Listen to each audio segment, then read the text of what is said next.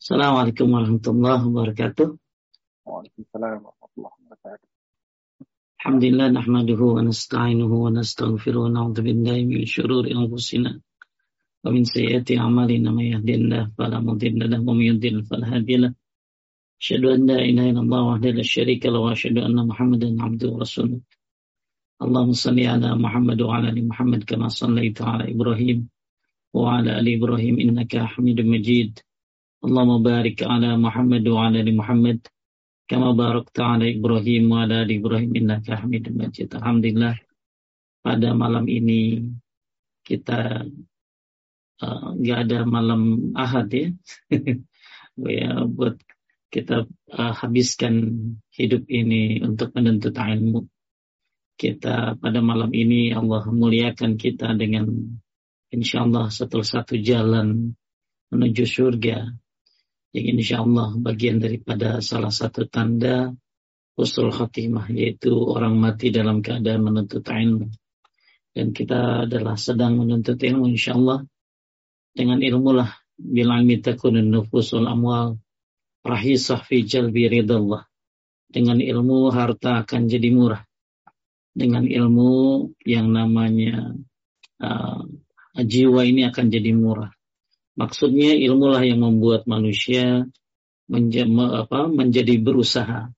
Dengan ilmulah manusia rela mengeluarkan hartanya. Alhamdulillah, uh, mudah-mudahan ini jadi amal jariah buat rumah dakwah paduka. Apalagi yang kita bahas adalah bahasan yang sangat penting yaitu tauhid. Kita sampai ke bab 20 ya Kang ya? Betul. Bab 20, betul? Betul, tentang sikap keras Rasulullah Sallallahu Alaihi Wasallam terhadap orang yang beribadah kepada Allah di sisi kuburan orang soleh. Maka bagaimana jika orang soleh itu disembah? Ini sebuah uh, apa sih sebuah judul yang indah ya. Nabi Sallallahu Alaihi Wasallam saya akan share screen.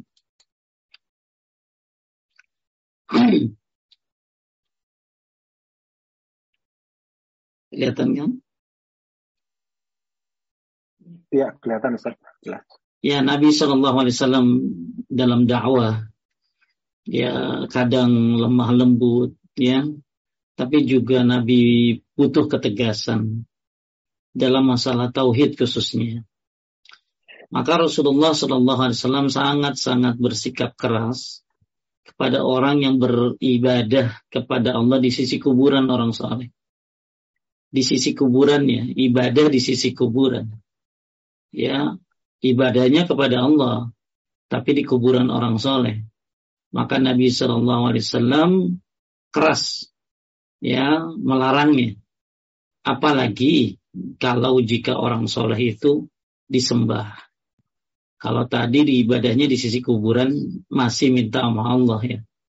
Tapi ini udah lebih parah lagi kalau ibadah di sisi kuburan saja kepada Allah, maka ini menyebabkan jatuh kepada kesyirikan, ya, apalagi kalau sampai orang soleh itu disembah.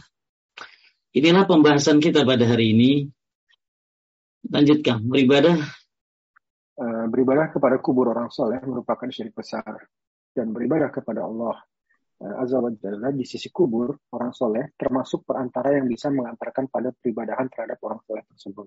Baik, jadi gini, saya sering bilang, efek orang ke kuburan itu sering-sering ke kuburan. Maka ada riwayat Allah zawaratul kubur. Allah melaknat orang sering ke kuburan ya, khususnya para wanita. Ya, jadi Nabi Shallallahu Alaihi Wasallam dulu pun pernah melarang ziarah kubur. Ya, kemudian akhirnya dibolehkan karena tujuannya adalah mengingat kematian.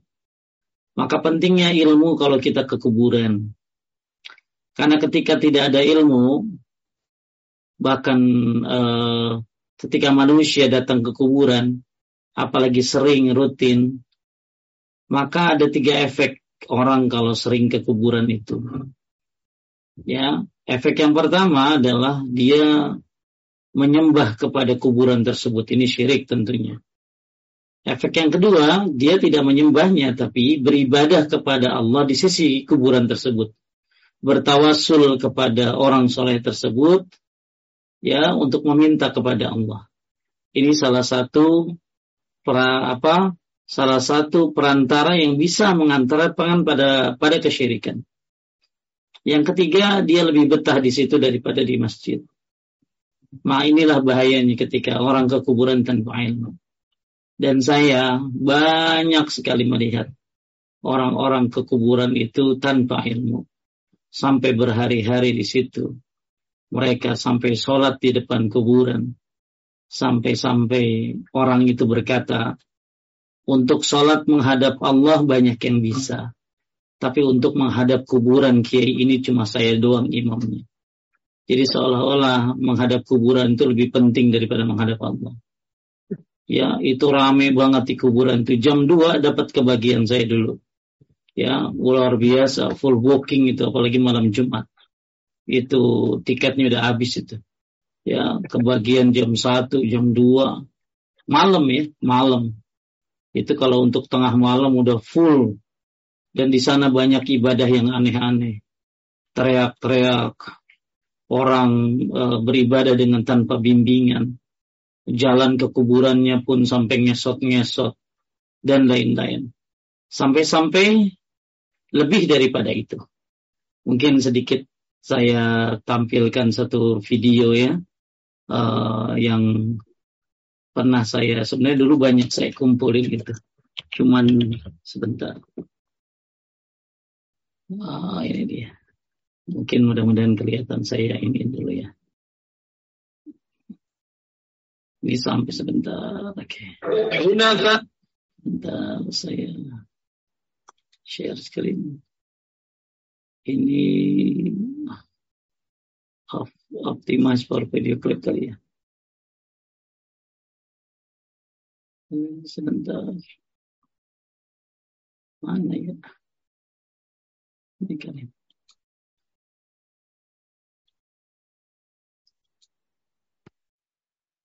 kelihatan nggak kang kelihatan sir لله غير مشركين به ومن يشرك بالله فكأنما خر من السماء فكأنما خر من السماء فتخطفه الطير. فتخطفه الطير أو تهوي به الريح في مكان سحيق Kelihatan ya Kang tadi? Kelihatan Ya. Jadi saya Ini kita lihat ya. Bagaimana orang uh, apa sampai sujud di depan kuburan. Indah ayat yang dibacakan surat Al-Hajj ayat 22 kan. Eh, surat Al-Hajj ayat 31. Ya. Dengan uh, kebaca tuh kan beribadahlah. Enggak kebaca Ustaz. Beribadahlah oh, dengan ini. Tapi kelihatan itunya ya, apa? Ya. Uh, videonya. Ya, kelihatan videonya. Baik, ya ini salah satu contoh Dalil yang ditulis di sini ayat 31 surat Al-Hajj surat 22. Barang siapa yang menyekutukan Allah maka seakan-akan dia jatuh dari langit dan disembar oleh burung atau diterbangkan angin ke tempat yang jauh. Nah, ini salah satu contoh kebatilan di kuburan. Sampai sujud di depan kuburan seperti ini. Ya. Nah, ini ini nah ini sebab-sebabnya begini nih lagi hidupnya hmm. ya sampai sujud di hadapan ya iya. Kelihatan kami ya kelihatan. Baik. Yang lebih parah lagi ini. Ah ini dia. Gimana ini? Ini tawaf di kuburan ini. Ini kuburan ini orang. Ini kuburan ini. Di Indonesia ini San. bukan di luar negeri. Bukan. Indonesia enggak. Kayaknya Indonesia enggak separah ini nih. Ya ada sih. Cuma maksudnya tapi nggak sampai tawaf begini. Hmm. Mereka mengatakan la ilaha illallah, tapi mereka tawaf di kuburan. Maka yang banyak yang ngucapin la ilaha illallah itu banyak ya. Ya, ngucapin la ilaha illallah itu banyak. Tapi mereka nggak paham la ilaha illallah. Ya. Nah inilah salah satu contoh lain, eh, contoh orang yang salah di kuburan. Dan lebih banyak lagi. Bahkan yang lucu-lucu banyak itu. Kayak gitu. Jadi mudah-mudahan jadi pelajaran buat kita tentang bagaimana uh, pentingnya belajar tauhid. Dan mereka juga ucapin la ilaha illallah ya. Mereka mengucapin la ilaha illallah. Akan tapi mereka tidak tahu. Makanya kan bukan hanya bukan hanya akhir hayatnya la ilaha illallah ya. Tapi juga ya alam. Ya mengetahui Siapa yang mengetahui la ilaha illallah? Maaf, Maka, share screen-nya oh jangan iya. di ini apa? Burem. Udah. Jangan dioptimize untuk video, Ustaz. Oh iya, iya. Oh iya, nih ya, sebentar. Tadi udah itu ya. Iya. Oke, kita hilangin. Baik, datang. ya. Nah, belum keluar. Jadi kembali lagi, Bapak Ibu sekalian yang dimuliakan Allah, uh, beribadah kepada kubur orang soleh merupakan syirik besar. Dan beribadah kepada Allah di sisi, kalau ini yang pertama tentunya menyembah kuburan. Dan beribadah kepada Allah di sisi kubur orang soleh termasuk perantara yang bisa mengantarkan pada peribadahan terhadap orang soleh tersebut. Makanya lebih baik kalau datang ke kuburan ya baca-baca dulu tuh ilmunya. Ya, Ya. Kemudian juga uh, baca Qurannya di rumah saja. Ya, nggak usah di kuburan. Banyak nyamuk di kuburan. Ya, udah nggak enak ya. Nggak boleh duduk di atas kuburan pula. Nah, itulah efek-efek ke kuburan banyak sekali. Dan uh, saya ngumpulin banyak sekali video-video kayak begini. Sampai jalannya pada merangkak ke kuburan. Taib sedangkan Sedangkan perantara-perantara yang dapat mengantarkan kepada syirik, kesyirikan itu haram hukumnya. Sebab mengantarkan kepada syirik besar dan syirik besar merupakan dosa yang paling besar. Makanya jalan-jalan syirik kita tutup semuanya. Ya, kalau dibuka sekali takutnya meluber, akhirnya pada kejebak semuanya. Hmm. Maka bab-bab sebelum dan sesudah ini menunjukkan keterasingan Islam.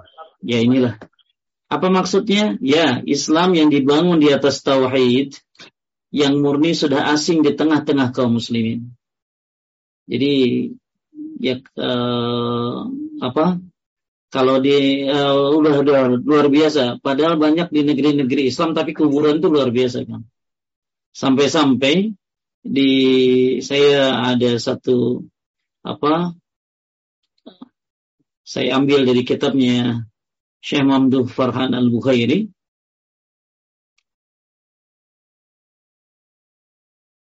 dicobakan dibiarkannya dibiarkannya berkembang berkembangnya sarana-sarana kemusyrikan dan penyembahan pada kuburan. Di Mesir ada 6.000 makam, kesemuanya menjadi pusat perayaan bagi para simpatisan masing-masing makam.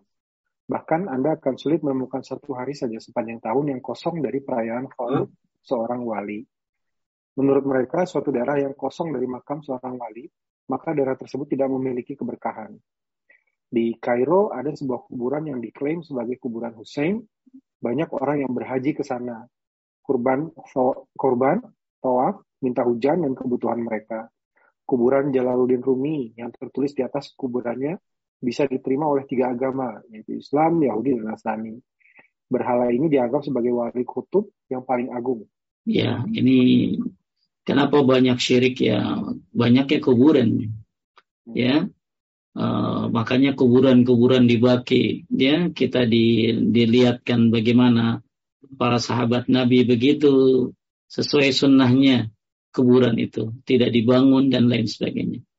Termasuk kuburan Nabi Shallallahu Alaihi Wasallam. Kalau takut tidak jadi fitnah kalau takut tidak fitnah maka di, akan di, dibukakan. Makanya Nabi ditaruh di kubur. Dikubur di mana? Di rumahnya. Karena takut ya takut uh, akan akan terjadi hal penyimpangan-penyimpangan. Kemudian belum lagi di kuburan itu banyak ini kan adanya para penipu yang bercerita tentang karomah tentang kuburan wali tersebut. Makanya dia ada kuncen-kuncen yang banyak nyari duit di situ. Imam Syaukani yang terkenal dengan tafsir Fathul Qadir dan Nailul Autar, salam ulama yang mendapatkan jurutan lautan ilmu dan mentari pemahaman berkata, lanjutkan terkadang agak kecil suaranya kan ya? Oh, kecil suara saya. Uh -huh. Oh, bisa. Uh, bentar saya. Bentar Ustaz, apa?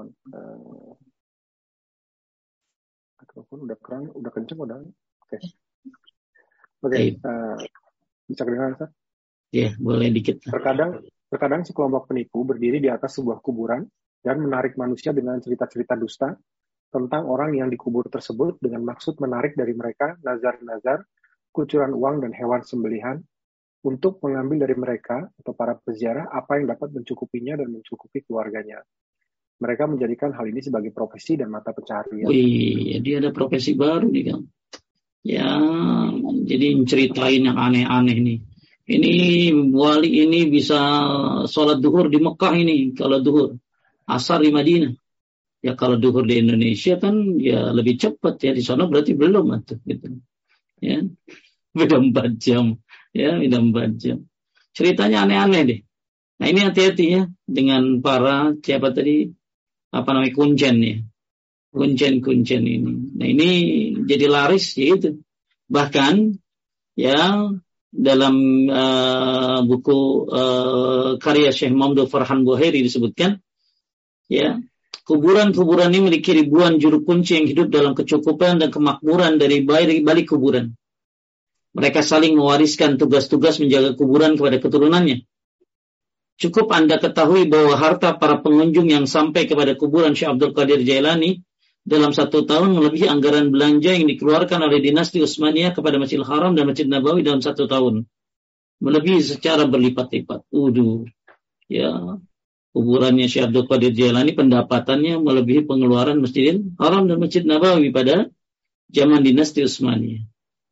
Ya, makanya Syalbani dalam bukunya menyebutkan terpancing tipu daya penjajah dengan diciptakannya berbagai macam kuburan palsu yang dibumbui mitos.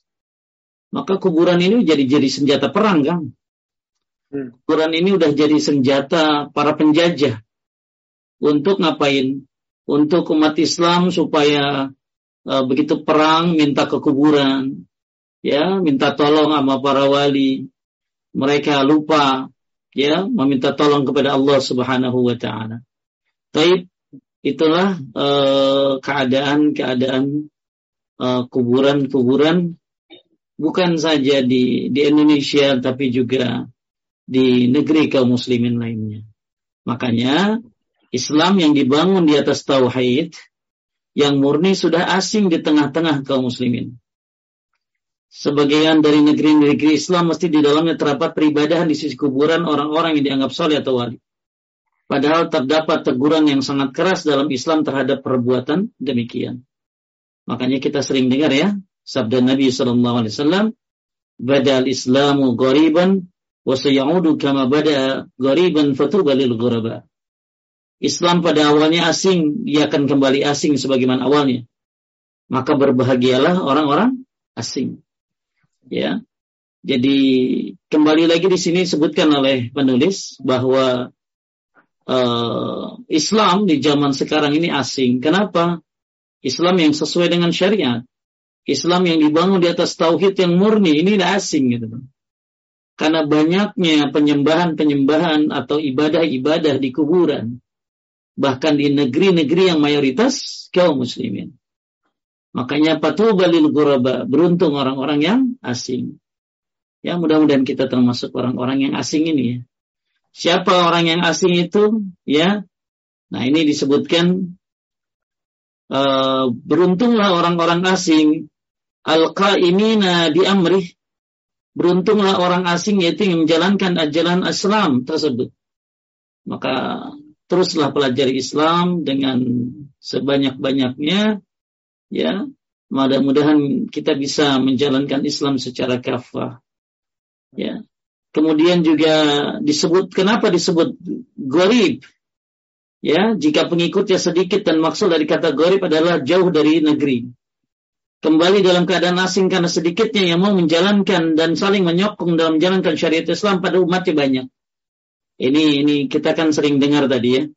Uh, Islam datang dalam keadaan asing, kemudian uh, kembali dalam keadaan asing dan beruntunglah orang-orang asing. Ya, maka kata Qadi bin Iyad, lanjutkan Islam Eh, Islam dimulai dari segelintir orang, dari sedikitnya manusia. Lalu Islam menyebar dan menampakkan kebesarannya, kemudian keadaannya akan surut, sampai Islam berada di tengah keterasingan kembali. Berada pada segelintir orang dari sedikitnya manusia, pula sebagaimana awalnya.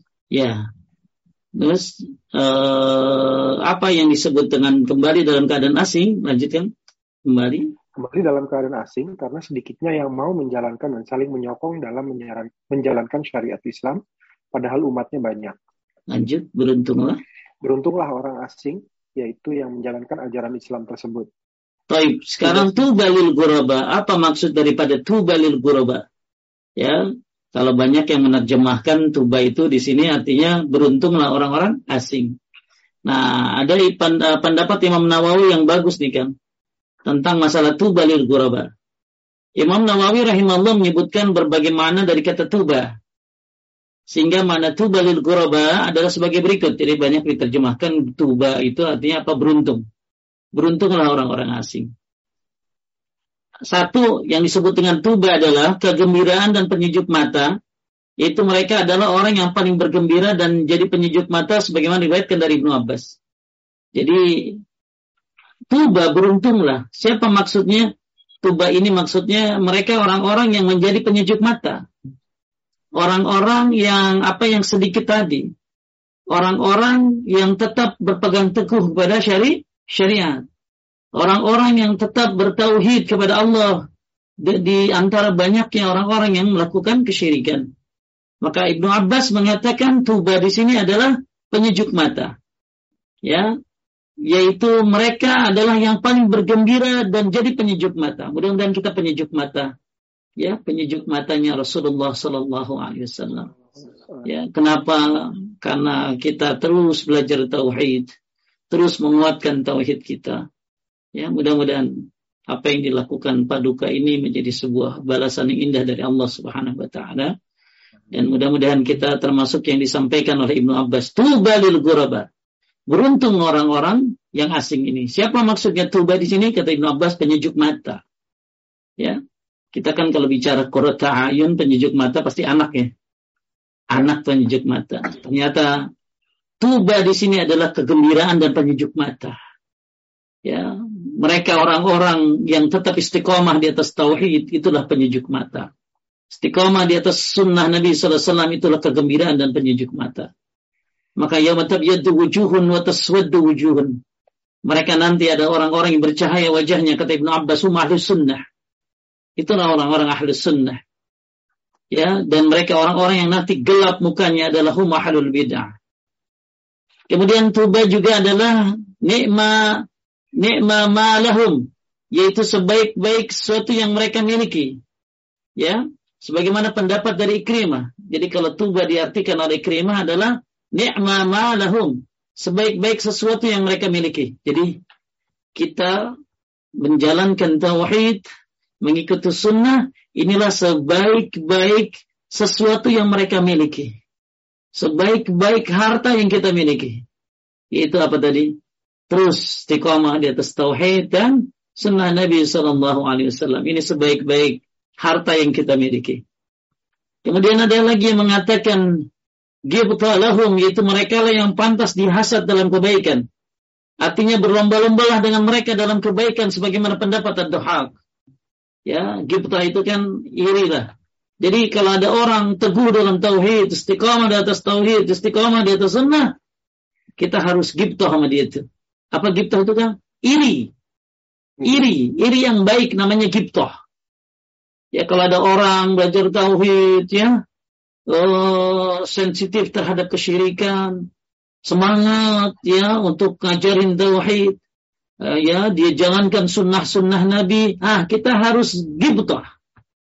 Giptah itu apa? Kata Imam Ad-Dahab, ya, giptah itu di sini maksudnya daripada tuba lil ghuraba, beruntunglah orang yang asing itu. Maksudnya adalah kita harus iri, hasad sama orang itu.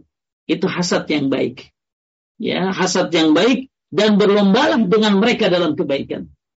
Maka kalau ada orang yang Masya Allah ya, istiqamah di atas tauhid dan sunnah, berlomba bareng mereka. Berlomba bareng mereka. Ya, gitu sama mereka, hasad sama mereka. Itu hasad yang baik. Ada yang berpendapat dari kota ada yang maksud dengan apa? Tuba lil ghuraba husna lahum yaitu mereka lah yang berhak mendapat kebaikan. Mudah-mudahan kita berhak mendapatkan kebaikan insya Allah. Kemudian khairul lahum wa karamah. Ya, yaitu mereka lah yang mendapatkan kebaikan dan karamah, masya Allah. Ya, anda orang-orang yang istiqamah di atas tauhid dan sunnah, orang-orang yang sabar dalam menjalankannya, orang-orang asing, inilah yang disebut dengan tubalil ghuraba. Beruntunglah orang-orang asing. Maksudnya apa? Mereka lah yang mendapatkan kebaikan dan karamah. Masya Allah.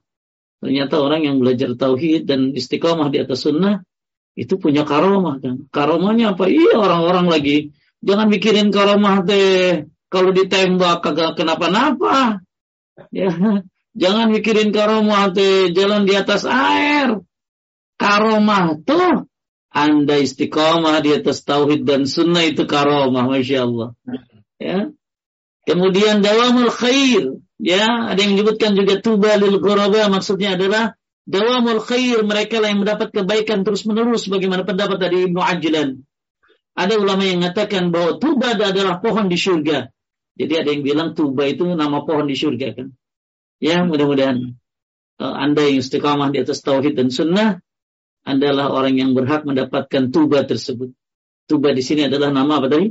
Pohon di surga. Ya. Masya Allah uh, indah sekali pembahasan ya tubalil ghuraba. Mudah-mudahan Anda semuanya semangat untuk terus berada di atas tauhid dan sunnah dan istiqamah di atasnya, membela, menjalankan, mengamalkan, mengajarkan dengan apa yang Anda bisa. Semoga kita lah yang termasuk tubalil ghuraba tadi. Ya, ini ada tujuh pendapat ulama tentang tubalil ghuraba. Baik, kita masuk kepada hadis yang pertama dari pembahasan uh, bab 20 ini. Ya tadi ada prolog-prolog dulu biar tambah semangat dalam dalam terus istiqomah di atas tauhid dan sunnah ini. Tentang kuburan jadi tadi sudah disediakan video-videonya sekarang kita lihat hadis yang pertama. Kisahih an Aisyah radhiyallahu an anna Umma Salamah zakarat li rasulullah sallallahu alaihi wasallam kanisah. Ra'atha bi ardil Habasyah wa ma fiha min as-suwar. Faqala ulaika qaumun idza mata fihim ar-rajul as-salih aw al-'abd as-salih banaw 'ala qabrihi masjidan wa sawwaru fihi tilka as-suwar ulaika syararul khalqi indallah fahaulai jama'u bainal fitnatain fitnatal kubur wa fitnatat tamasil masyaallah. Subhanallah ya. Bapak Ibu sekalian dimuliakan Allah perhatikan hadis yang sangat indah. Lanjutkan diriwayatkan. Eh, diriwayatkan dalam Sahih dari Aisyah radhiyallahu anha bahwa Ummu Salamah radhiyallahu anha menceritakan kepada Rasulullah shallallahu alaihi wasallam tentang gereja dengan rupaka-rupaka atau gambar manusia yang terdapat di dalamnya yang dilihatnya di negeri Habasyah atau di Jadi Ethiopia. gereja itu banyak foto-fotonya kan? Ya ya foto-foto siapa, ya, ya gambar-gambar manusia, kiai-kiai dulu, kiai-kiai mereka. Maka saya pernah lihat masjid kayak begitu kan. Sekelilingnya foto-foto, foto-foto ulama semuanya. Ya, nah ini kalau yang ngomong sama pakai yang perasaan ya susah deh nih. Emang apa? Gitu lah. Emang apa? Gitu lah. Ini yang dilihat oleh Ummu Salamah, makanya masjid nggak usah ada gituan.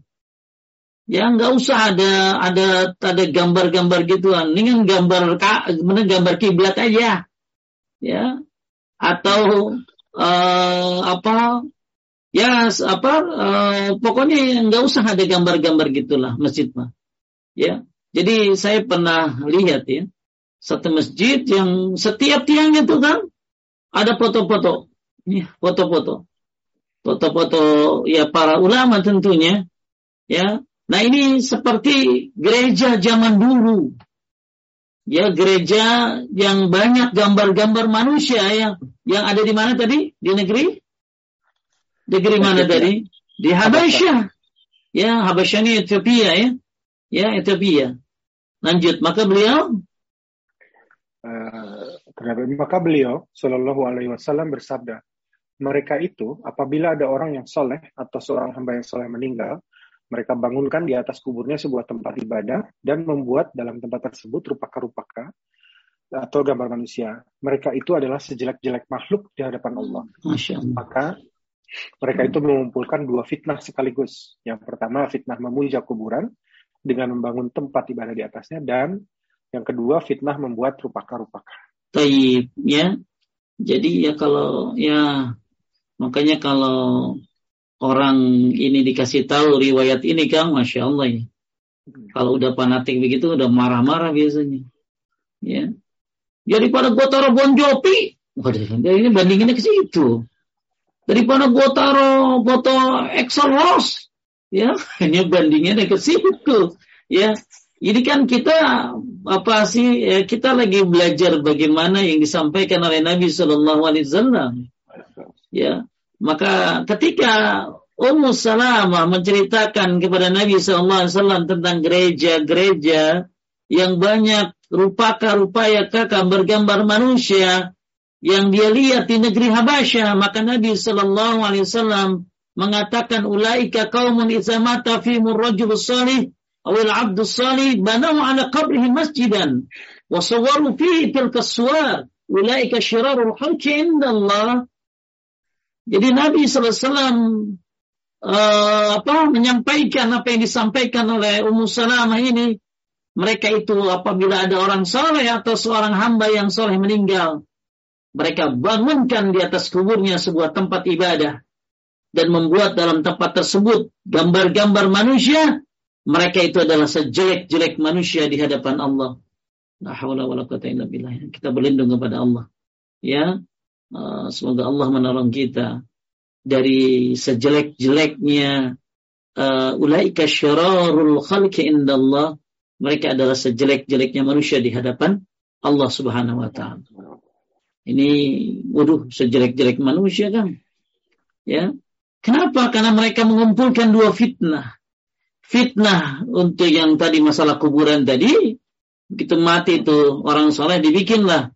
Ya, dibikin apa tadi? Ya, dibikinlah kuburan di atas uh, tempat ya, sebuah tempat ibadah. Dia bangunkan di atas kuburnya sebuah tempat ibadah. Ya, jadi uh, dibangunkan di kuburan itu tempat ibadah dan ditambahlah gambar-gambar maka coba Kang pernah ke apa sih Kang yang di Turki apa namanya Hagia Sophia ya? Iya, Hagia Sophia. Hagia Sophia kan ada gambar-gambar kan? Betul. Ada. Di atasnya, ya. ya. Saya sendiri begitu masuk ke dalam, uh, Kaget. banyak banget gambar-gambar ada gambar yang ah pokoknya di atas ini ya di atas itu jadi ya banyak gambar-gambar iya. begitu berarti benar ya apa yang disampaikan oleh Ummu Salamah ini masya Allah ya cuma Ummu Salamah melihatnya di mana? Di Habasyah dulu di Ethiopia. Dan begitu saya lihat ke Turki di Hagia Sophia itu itu banyak gambar-gambar di atas tuh. Ya iya.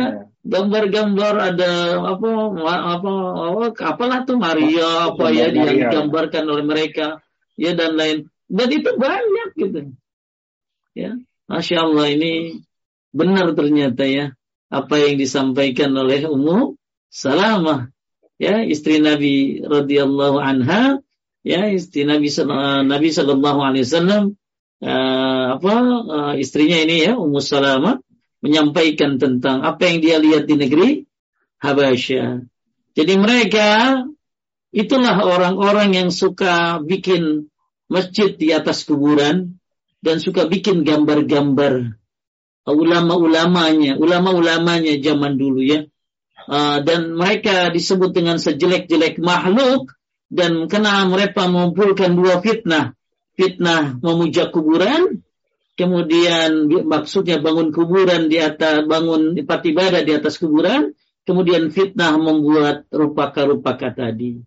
Ya, baik kita lihat ini hadisnya Gang, ya hadisnya diriwayatkan oleh Bukhari loh Gang dan ya. Muslim. Ya, apa nggak baca mereka ya? apa nggak baca gitu ya? Ya, makanya ya kata Syahrabi ya, ya kalau dia hafal Quran, hafal hadis dan lain-lain, tapi dia syirik nggak ada artinya kan? Ya, nggak ada artinya. Ya, kenapa ya? Karena kan melakukan dosa besar yang paling besar.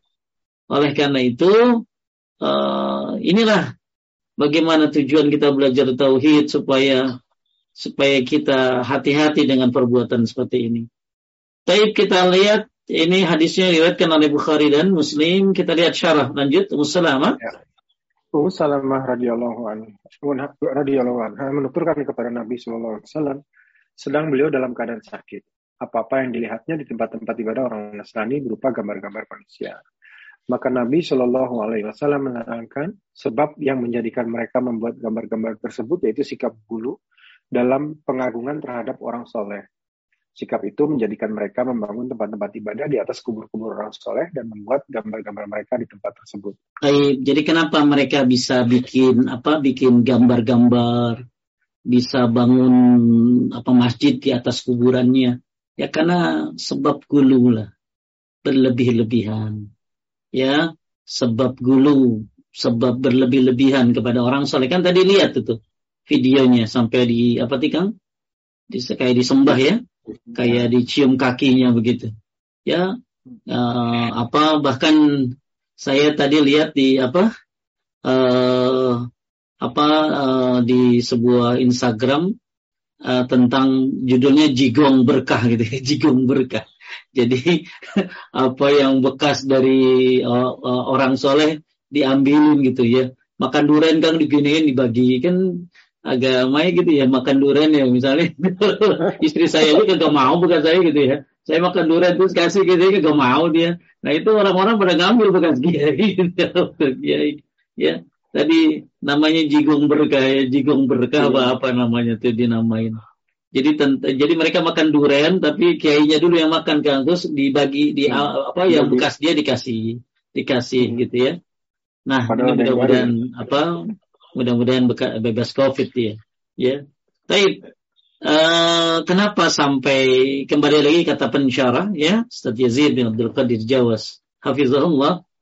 Uh, kenapa uh, apa mereka sampai seperti itu ya menjadikan kuburan di atas maka di atas uh, masjid di atas kuburan menjadikan apa gambar-gambar karena berlebih-lebihan kepada orang orang soleh makanya disebutkan kata Ibnu Taimiyah Syekh Islam Ibnu Taimiyah rahimahullah mengatakan mereka dikatakan sebagai makhluk yang paling buruk karena memadukan dua fitnah sekaligus.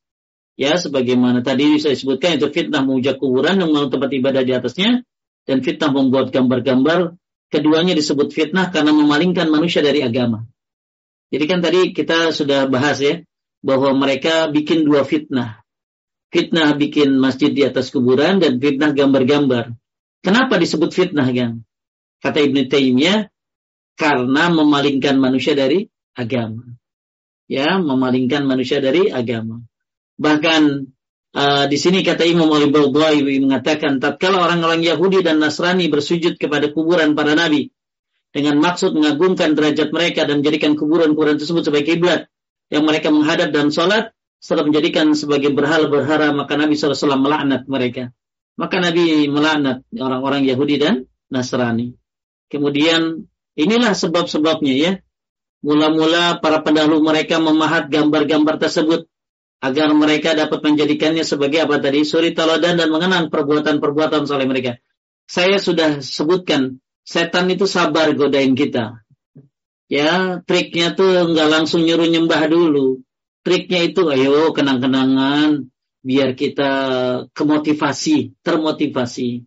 Akhirnya sehingga dapat memiliki kesungguhan beribadah yang sama seperti mereka awalnya ya bagus kan ya karenanya mereka beribadah kepada Allah di sisi kuburan-kuburan mereka ini lama-lama mereka ibadah di samping kuburan mereka kemudian setelah mereka meninggal ya datanglah generasi yang tidak mempunyai pengetahuan yang cukup terhadap agama sehingga tidak mengerti maksud dari pendahulu mereka tersebut. Lalu setan merasuki mereka dengan menyatakan bahwa pendahulu mereka tersebut sebenarnya telah menyembah rupaka-rupaka ini dan mengagungkannya. Oleh karena itu Nabi SAW melarang terjadinya tersebut untuk menutup segala hal yang dapat mengarah perbuatan tersebut.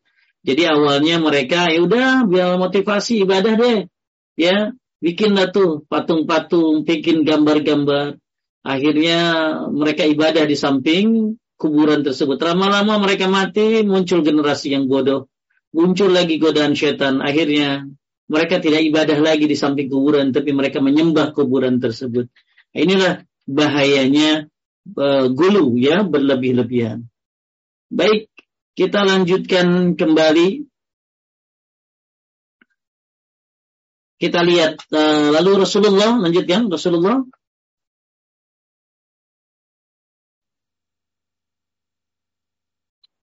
di di unmute kan. Awas udah udah panjang bacanya. Lalu Rasulullah Shallallahu Alaihi Wasallam menerangkan hukum bagi pelaku hal itu bahwa mereka adalah sejelek-jelek manusia. Hal itu karena mereka mengumpulkan dua larangan dengan perbuatan tersebut, yaitu fitnah kuburan dengan menjadikan dia sebagai masjid dan fitnah mengagungkan rupa-rupaka yang mengantarkan kepada perbuatan syirik. Disebutnya fitnah ya kan, karena membuat ya. manusia jauh dari agama agama. Agama. Tapi faedah daripada hadis ini adalah satu larangan dari beribadah kepada Allah Taala di sisi kubur orang soleh. Karena itu merupakan wasilah perantara yang bisa mengantarkan kepada kesyirikan dan hal ini merupakan perbuatan orang-orang Nasrani. Ya, bukan perbuatan orang Muslim, perbuatan orang Nasrani yang beribadah di sisi kuburan orang soleh. Ya, dan Nabi nggak mau menyerupai mereka. Nabi sangat pengen berbeda antara kita dengan mereka. Nah sekarang pada pengen nyamain. Ya, pada pengen nyamain. Makanya shibron bi shibrin wa zira'an bi zira'in hatta law salaku juhra dabin wasalatumu. Ya, sedikit-sedikit sahasta demi sahasta mereka akan ngikutin mereka. Ya. Lalu ada orang bilang begini, Al-Yahud dan Nasr, apakah mereka Yahudi dan Nasrani? Paman, kata Nabi, siapa lagi? Maka penting kita belajar untuk mempunyai komitmen sebagai orang Islam, bukan seperti mereka. Dan salah satunya adalah jangan beribadah di sisi kuburan orang saleh. Makanya kuburan itu kan simpel aja kan. Itu belum ikut-ikut di kuburan, belum ikut campur setan loh. Tiba-tiba dia apa lagi beresin rumput kan? Tiba-tiba nemuin batu aki. Wih, udah jadi dah tuh. Ya lagi bersihin bersihin rumput tiba-tiba ada batu aki. Wus bercahaya merah delima. Ya merah-merah warnanya. Ya merah kuning kelabu. Wah tuh. Akhirnya muncul lagi godaan setan yang lainnya. Ya nah ini lebih berbahaya lagi tuh kalau di kuburan itu dia ada tipu daya syaitan sebagaimana pernah saya baca. Orang yang pernah punya penyakit apa ya, kulitnya ketika dia menyentuh sebuah kuburan ini sembuh kan udah iklanin tuh. Yang pengen sembuh makanya datang ke kuburan ini. Segitunya tuh orang. Terfitnah oleh kuburan. Maka penting punya ilmu ketika ke kuburan doa saja ya doa saja nggak usah lama-lama tujuan ke kuburan tuh ingat mati doa lagi sujud, lagi sholat itu lebih bagus daripada di kuburan. Ya, sebelum salam doakan orang tuamu. Ya. Tapi ada lagi, ya orang tuanya aja jarang dikunjungin jarak kubur, dia udah ke kuburan orang-orang soleh. Ngapain? Ya, orang soleh kalaupun memang dia itu udah selamat mungkin ya, tapi orang tuanya belum tentu selamat. Maka lebih baik dia men, apa, berziarah ke kubur orang tuanya, berdoa, ya, dalam sholatnya, maka uh, ini adalah larangan ibadah di sisi kubur orang soleh. Karena ini perbuatan yang bisa mengantarkan dari kesyirikan dan merupakan perbuatan orang Nasrani. Yang kedua, membicarakan perbuatan jelek orang kafir agar diwaspadai oleh kaum muslimin. Bolehkah? Kita membicarakan mereka uh, karena mereka bukan saudara kita dan membicarakannya agar mewaspadai uh, tingkah laku mereka. Ya, Kemudian lanjutkan peringatan. Uh, peringatan dari gambar-gambar dan patung, terutama gambar-gambar dan patung-patung orang yang diagungkan. karena bisa mengantarkan kepada kesyirikan. Ya pernah ada ada ada viral kan. Jadi ada foto di belakang nih foto kiai kan. Terus. Akang uh, temannya pada foto di belakang foto itu. Tiba-tiba foto itu ketutup Kang. Jadi dia begini fotonya kan. Jadi ya. ikutan moto. Jadi ikutan moto gitu-gitu tuh fotonya. Padahal kan foto begini oh. diem gitu ya. Nah ini mereka foto tapi ketutupan foto kiainya itu. Akhirnya tiba-tiba oh. katanya begini tuh gitu. Nah itu nggak tahu editan apa-apa. Bisa jadi fitnah lagi tuh kan, benar nggak? Betul. Iya, oh, langsung lihat tuh fotonya hebat tuh. Foto aja pengen selfie, wah udah mati ya pengen selfie kan gitu loh. Ya, jadi ada lagi kejadian ya foto-foto orang soleh itu pernah kebakaran pasar, terus yang lainnya hancur, yang lainnya hancur, fotonya juga nggak hancur kan gitu. Hmm. Fotonya nggak hancur, foto kiai itu. Udah deh, langsung tenar lagi. Wah, berarti ini karomah nih. Ini benar-benar sakti nih. Padahal yang nggak hancur juga banyak kan. Kulkas itu. Kenapa nggak di ya di nggak di nggak nggak dipuja-puja tuh kulkasnya kan gitu loh. Jadi uh, hati-hati dengan foto-foto seperti ini. Ya terus kan saya juga dulu termasuk orang yang suka pajang-pajang begitu. Ya pajang-pajang foto-foto begitu. Ya dan ternyata memang berbahaya. Berbahaya itu apa? Ya berbahayanya itu akhirnya jadi lebay jadi apa? Jadi jadi apa? Jadi jadi jadi berlebihan ya kadang-kadang kita akhirnya uh, pengen mimpi ketemu dia dan lain-lain dan akhirnya ya alhamdulillah ya Allah kasih hidayah tauhid ya saya hilangkan akhirnya foto-foto seperti itu. Kenapa? Karena foto-foto orang-orang soleh ini, apalagi kalau udah dimasukin setan, ya bisa gerak-gerak, ini bisa jadi tambah parah lagi tuh. Apalagi kalau ada penampakan. Ya, penampakan. Gak sedikit orang eh, ada orang yang keluar dari Islam dengan ditampakkan di dalam apa ada penampakan-penampakan yang katanya ini oh si fulan si fulan ya sampai-sampai uh, akhirnya dia keluar dari agama Islam. Naudzubillahi min dzalik. Padahal itu syaitan tentunya.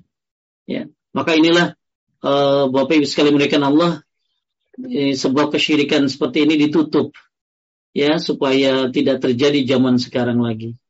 Kemudian haramnya membangun masjid di atas kuburan.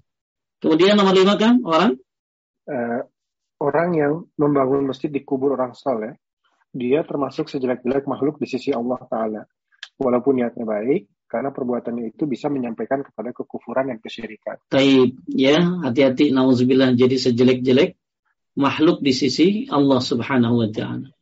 Kemudian kerusakan uh, kerusakan yang diakibatkan kubur-kubur orang-orang soleh dan wali sama dengan kerusakan yang diakibatkan oleh patung-patung berhala atau bahkan lebih besar lagi, karena kesyirikan yang diakibatkan oleh kubur seseorang yang dianggap soleh lebih melekat di jiwa daripada syirik dengan kayu atau batu. Iya kan coba ya. Ya, kalau orang nyembah patung, nyembah kayu enggak, kayaknya kagak ngepeknya dikit gitu ya. Tapi hmm. kalau nyembahnya orang yang pernah ada ya, pernah kelihatan dan di hadapan dia sepertinya pernah melihat kesolehannya, ini jadi lebih lebih berbahaya sebenarnya. Ya. Taib inilah hadis yang pertama dalam bab 20 ini tentang uh, apa yang dilihat oleh siapa tadi? Ummu eh siapa? Ummu Salama tentang uh, gereja-gereja yang banyak gambarnya ya dan eh, orang-orang uh, soleh yang dijadikan kuburannya di atasnya itu masjid. Maka hendaklah kita uh, jangan meniru mereka ya. Maka berilmulah ketika Anda ke kuburan, ya. Pelajarilah ilmunya, sunnah-sunnahnya kayak apa. Kemudian jadi tadi juga betapa bahayanya gambar-gambar atau patung-patung yang yang ada di di apa di uh, di rumah-rumah ibadah karena bisa menyebabkan uh, pintu mengarah kepada yang lebih berbahaya lagi. Ya dan kenapa orang bisa melakukan itu? Melakukan membuat ini bikin itu taruh gambarnya karena berlebih-lebihan. Ya maka ingat ya kita lagi belajar kita udah belajar tiga tadi. Yang pertama ada yang disebut dengan ahlul jafa. Ini orang nggak ngormatin orang soleh. Menzolimi orang soleh, nggak ngasih haknya itu ahlul jafa, kita nggak boleh. Ada lagi ahlul gulu, ini berlebih-lebihan sama orang soleh. Ya, sampai-sampai seolah-olah orang soleh ini pasti masuk surga. Seolah-olah orang soleh ini menentukan surga dan neraka. Sampai ada yang bilang kan bahwa gurunya itu punya surga sendiri. Dan menentukan siapa yang masuk surga coba. Ya, jadi ada orang bilang nih orang-orang kajian sunnah ini suka kayak punya kunci surga. Dia yang dia yang lebih parah. Ya, kita mah nyebutin hadis-hadis, jadi katanya kita dibilangnya pemegang kunci surga gitu loh. Yang lainnya nggak pegang kunci surga, ya orang-orang belajar tauhid dan sunnah tuh nggak mereka yang punya surga. Padahal mereka sampai-sampai bilang bahwa tuh neraka ditutup sama kiainya kan. Sampai segitu, kiainya bisa nutup neraka. Masya Allah, ya. Uh, aneh-aneh kalau dengar cerita mereka ya. Ya, sampai Sampai tadi bahwa kiainya itu punya surga sendiri. Dia berhak untuk memasukkan surga. Ya udah kayak Allah atau itu orang. Ya, ini uh, apa eh, poin-poin uh, dari uh, uh, pembahasan kita di hadis yang pertama insya Allah. Kemudian yang kedua, Walamma hanha qalat lamma nazala bi Rasulillah sallallahu alaihi wasallam tafika yatrahu khamisat khamisah lahu ala wajhi fa iza igtamma biha kashafaha faqala wa huwa kadhalik la'natullah ala al-yahud wal nasar ittakhadhu qubur amyaihim masajid yuhaziru ma sana'u ولولا ذلك أبرز قبره غير أنه خشي أن يتخذ masjidah Al-Bukhari Muslim meriwayatkan dari Aisyah radhiyallahu an dia berkata ini lagi Rasulullah lagi ini ya kan lagi sakit keras ini Ya, tatkala Rasulullah SAW hendak diambil nyawanya ini menjelang meninggalnya nih. Beliau pun menutup kain di wajahnya. Lalu beliau membuka lagi kain ini, kain itu saat terasa menyesakan napas. Dalam keadaan demikian beliau SAW bersabda, segitu pentingnya tauhid kan. Sampai-sampai Nabi sebelum meninggal tuh, ya lagi dalam keadaan apa? Uh, sebelum diambil nyawanya, Beliau pun apa sambil nutupin kain ke wajahnya kemudian dibuka lagi ya dalam keadaan selasa sesak napas. Nabi Nabi mengatakan semoga Allah melaknat la'anatullah 'ala al-yahudi wan nasara ittakhadhu kubura kubura anbiya'ihim masajid. Semoga Allah melaknat orang-orang Yahudi dan Nasrani. Mereka telah menjadikan kuburan nabi-nabi mereka sebagai tempat ibadah. Beliau memperingatkan agar perbuatan mereka dijauhi. Seandainya bukan karena hal tersebut, dicai kuburan beliau akan ditampakkan. Hanya saja dikhawatirkan akan dijadikan sebagai tempat ibadah. Alhamdulillah dijaga kan? Ya, coba kalau kuburan Nabi Muhammad SAW ada di Indonesia gimana tuh? Ya, Allahu a'lam dah. Alhamdulillah kuburannya ada di sana di Madinah, dijaga ya. Di apa di benteng ya. Tujuannya apa? Ya tujuannya karena ada sampai di bawah bentengnya di bawah dia di di bawah tanah juga di benteng katanya. Tujuannya supaya nggak ada yang ngambil jasadnya. Jadi seandainya Nabi Shallallahu Alaihi Wasallam ya uh, apa uh, bukan karena uh, apa uh, takut kalau dikhawatirkan akan dijadikan tempat ibadah ya kuburannya, maka niscaya kuburan beliau akan ditampakkan. Tapi kita lihat syarahnya. Rasulullah lanjutkan. Rasulullah Shallallahu Alaihi Wasallam sangat bersemangat untuk menjaga tauhid dan menjauhkan umat beliau dari apa yang telah menimpa umat-umat terdahulu dari sikap gulu terhadap kubur para nabi yang yang mengantarkan mereka kepada perbuatan kesyirikan. Hal ini membuat Nabi Shallallahu Alaihi Wasallam dalam keadaan kepayahan karena menghadapi beratnya separatul maut, memperingatkan kepada umatnya agar jangan bersikap bulu terhadap kubur beliau, dengan menjadikan kubur beliau sebagai masjid yang mereka sholat di dalamnya, sebagaimana yang telah dilakukan oleh orang-orang Yahudi dan Nasrani terhadap kubur para nabi mereka. Maka salawat dan salam semoga diberikan kepada beliau Shallallahu Alaihi Wasallam karena beliau telah menyampaikan hal itu dengan penyampaian yang sangat jelas. Masya Allah ya Nabi sudah menyampaikan dengan terang benderang tentang larangan tersebut. Larangan apa? ya larangan menjadikan uh, ittakhadhu kubur anbiya'i masajid menjadikan uh, apa kubur-kubur uh, orang-orang soleh itu sebagai masjid ya. Dan Nabi Shallallahu Alaihi Wasallam ya nggak mau ya nggak mau kuburannya uh, dijadikan tempat kayak acara pertemuan gitu kan. Ya disebutkan uh, apa disebutkan dalam sebuah riwayat ya Nabi Shallallahu Alaihi Wasallam ya nggak mau ya untuk uh, dijadikan uh, kuburannya sebagai apa sebagai wasan dan yu'abad ya sebagai berhala yang disembah dan dan kita tentunya Nabi saja nggak mau ya apa kenapa ada orang yang derajatnya di bawah Nabi bahkan jauh di bawah Nabi tapi ternyata seolah-olah mereka seperti Nabi seolah-olah mereka melegalkan apa yang dilarang oleh Nabi Shallallahu Alaihi Wasallam. Syarah. Jadi intinya Bapak Ibu sekalian yang dimuliakan Allah, ya uh, inilah sebab uh, gulu, ya dan Nabi sudah menyampaikan dengan jelas bahayanya gulu. Kemudian tadi saya lupa satu lagi ya, ada ahlul jafa, ada ahlul ahlul gulu, ada ahlul haq. Ya, jadi kita nggak boleh menzolimi ulama, kita nggak boleh apa tuh apa meniadakan haknya ya. Kita hormati, tapi juga jangan kita berlebih-lebihan. Ya, da, jadi gimana kita ahlul haq? ya posisi kita pertengahan. Kita menghormati mereka sesuai yang diajarkan oleh Nabi Muhammad sallallahu alaihi wasallam. Kemudian faedah, kita lihat faedah dari hadis yang uh, tadi diwayatkan oleh Bukhari dan Muslim tentang uh, Nabi sallallahu alaihi wasallam ketika mau meninggal ya uh, sempat-sempatnya ya memperhatikan umat begitu sayangnya Nabi sama kita ya Nabi lagi mau meninggal saja. Ada yang menyebutkan ini lima hari sebelum meninggal. Nabi hmm. Shallallahu Alaihi Wasallam uh, apa padahal Nabi nasihatin siapa kan? Itu kan sahabat kan?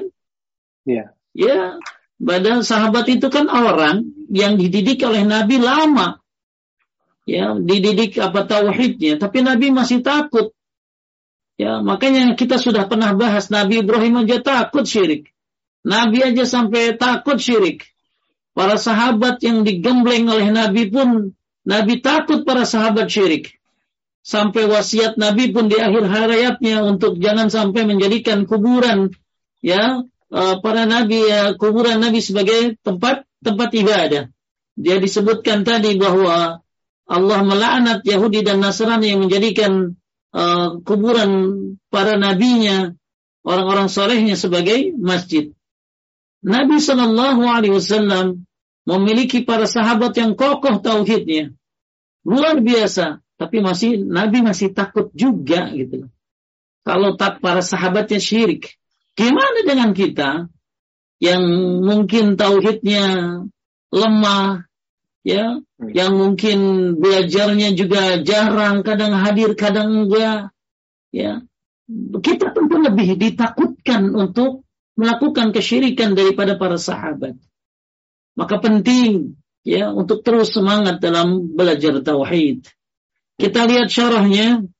Satu, lanjutkan faedahnya larangan. Faedahnya yang yang pertama, larangan menjadikan kubur para nabi dan orang-orang soleh sebagai masjid yang dipergunakan untuk sholat.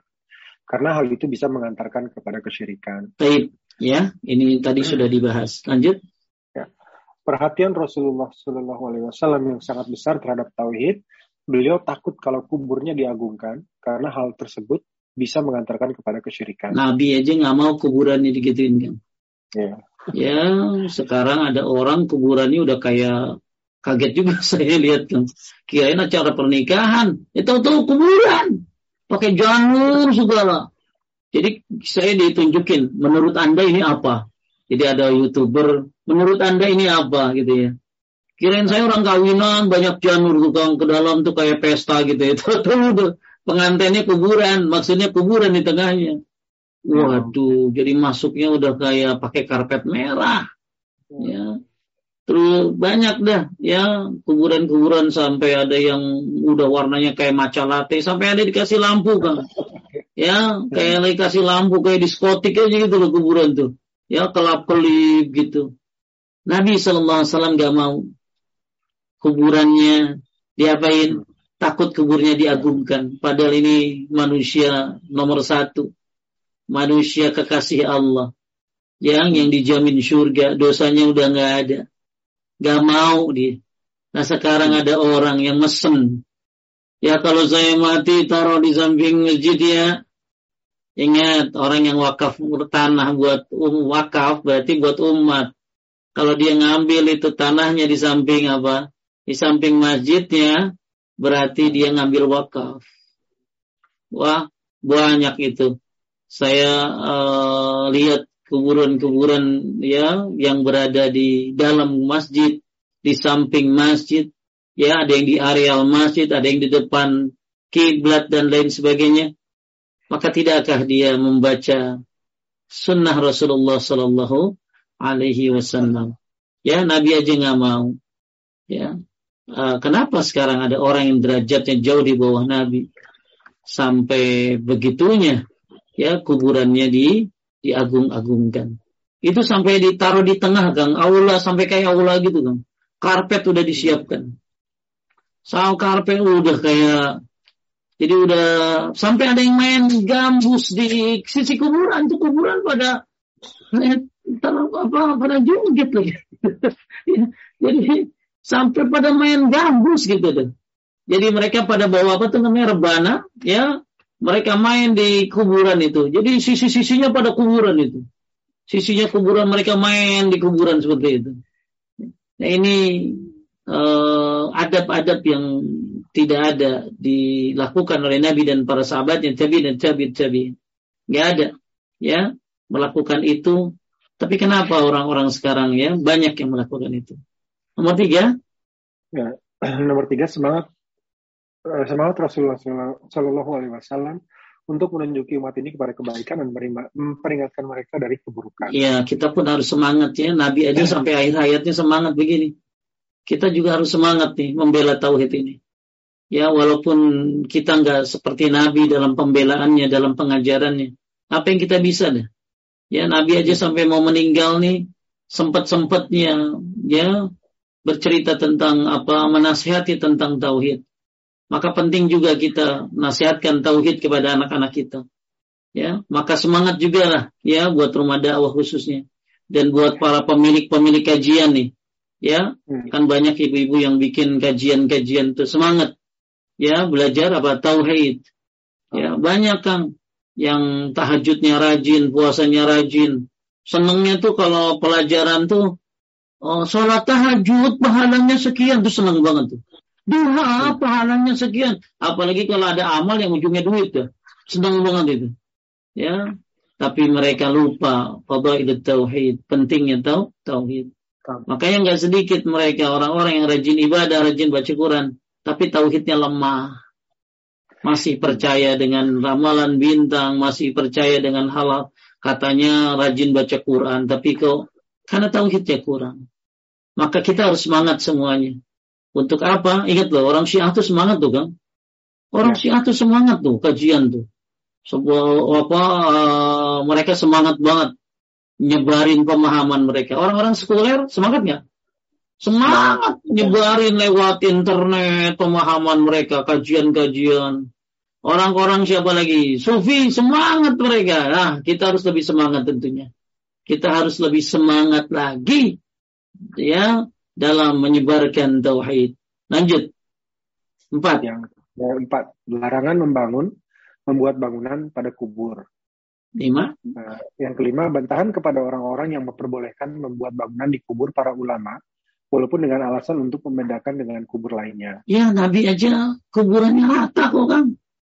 Ya, sampai-sampai ditutup ya, ditutup. Uh, jadi ada tiga lapis saya pernah lihat itu tiga lapis kuburan beliau itu ya tapi yang beredar katanya ada tukang beredar di medsos ini, ini kuburan siapakah ini itu bukan kuburan nabi itu ya dihias-hias itu hoax itu gitu ya Jadi uh, Nabi Shallallahu Alaihi Wasallam melarang membuat bangunan pada kuburan. Sampai-sampai Ali suruh ngancurin kuburan-kuburan yang tinggi.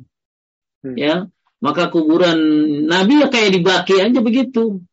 Kuburan Abu Bakar, Umar, ya kayak dibaki aja. Nah, uh, jadi kalau Nabi Shallallahu Alaihi Wasallam, terus ada orang yang bilang syubhat gini, ya kalau kuburan ulama dibedain lah, biar biar bedain sedikit lah sama orang biasa. Ya jangan, sama aja, karena Nabi juga nggak pernah, ya nggak dibedakan. Ya para sahabat juga yang ada di baki lihat semuanya, cuma batu doang, ya sama tanah rata begitu aja, udah segitu aja. Ya. Karena yang penting bukan bukan apa sih bukan kuburannya, amalnya. Amalnya. Ya kan sekarang ada yang paketan kan. Paket 1M, paket 2M. Ya, kalau yang paket uh, berapa itu tuh katanya kalau habis kuburan dapat catering gitu ya. Dapat es uh, dapat cendol apa ada ya. Saya pernah dengar ada ibu-ibu, yuk kita sore dapat makan tuh habis nguburin gitu ya.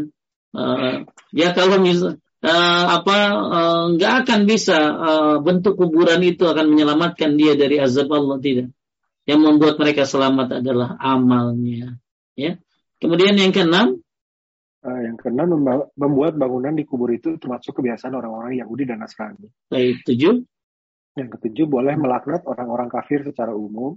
Hmm. Yang kedelapan, hadis ini menjelaskan di antara sebab mengapa Nabi Shallallahu Alaihi Wasallam dikubur di rumah karena ditakutkan kubur beliau akan disembah. Baik. Sembilan. Nah, yang kesembilan, kecerdikan pemahaman Aisyah radhiyallahu anha, di mana beliau paham bahwa maksud Rasulullah Shallallahu Alaihi Wasallam melaknat orang-orang Yahudi dan Nasrani adalah agar umatnya tidak meniru mereka dengan menjadikan kubur mereka, kubur beliau sebagai masjid. Baik.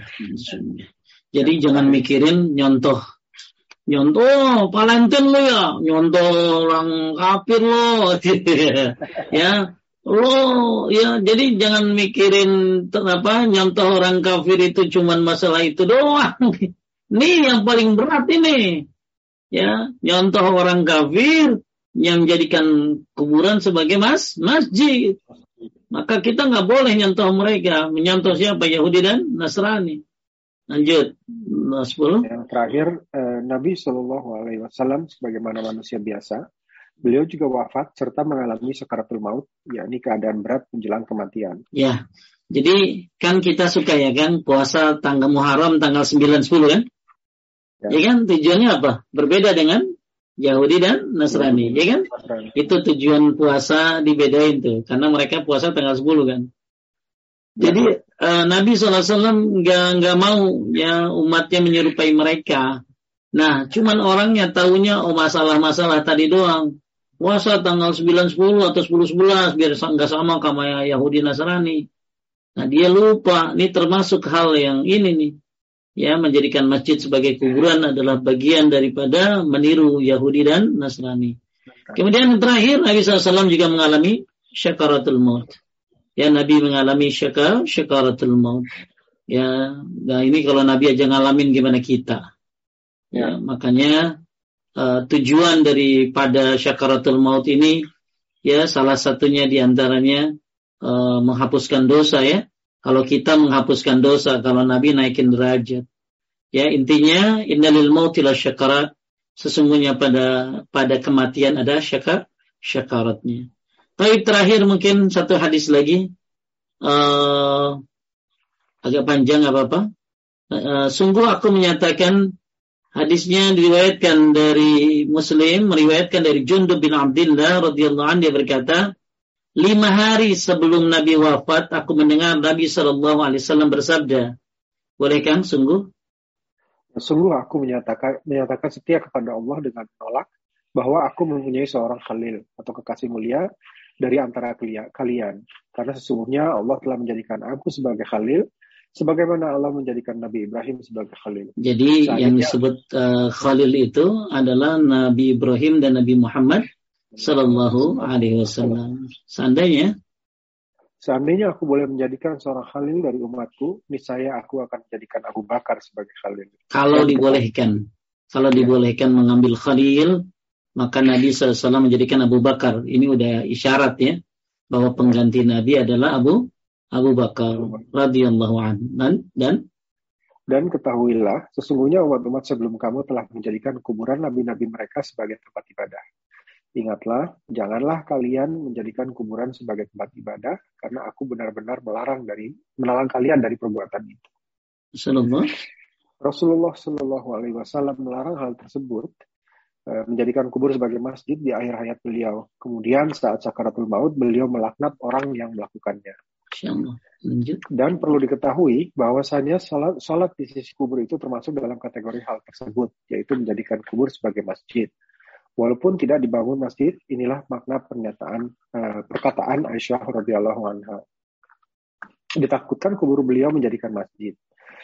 Karena para sahabat pada waktu itu tidak mungkin membangun uh, masjid, masjid di, di sekitar kubur beliau. Jadi setiap tempat yang digunakan untuk sholat, maka tempat tersebut telah dijadikan masjid.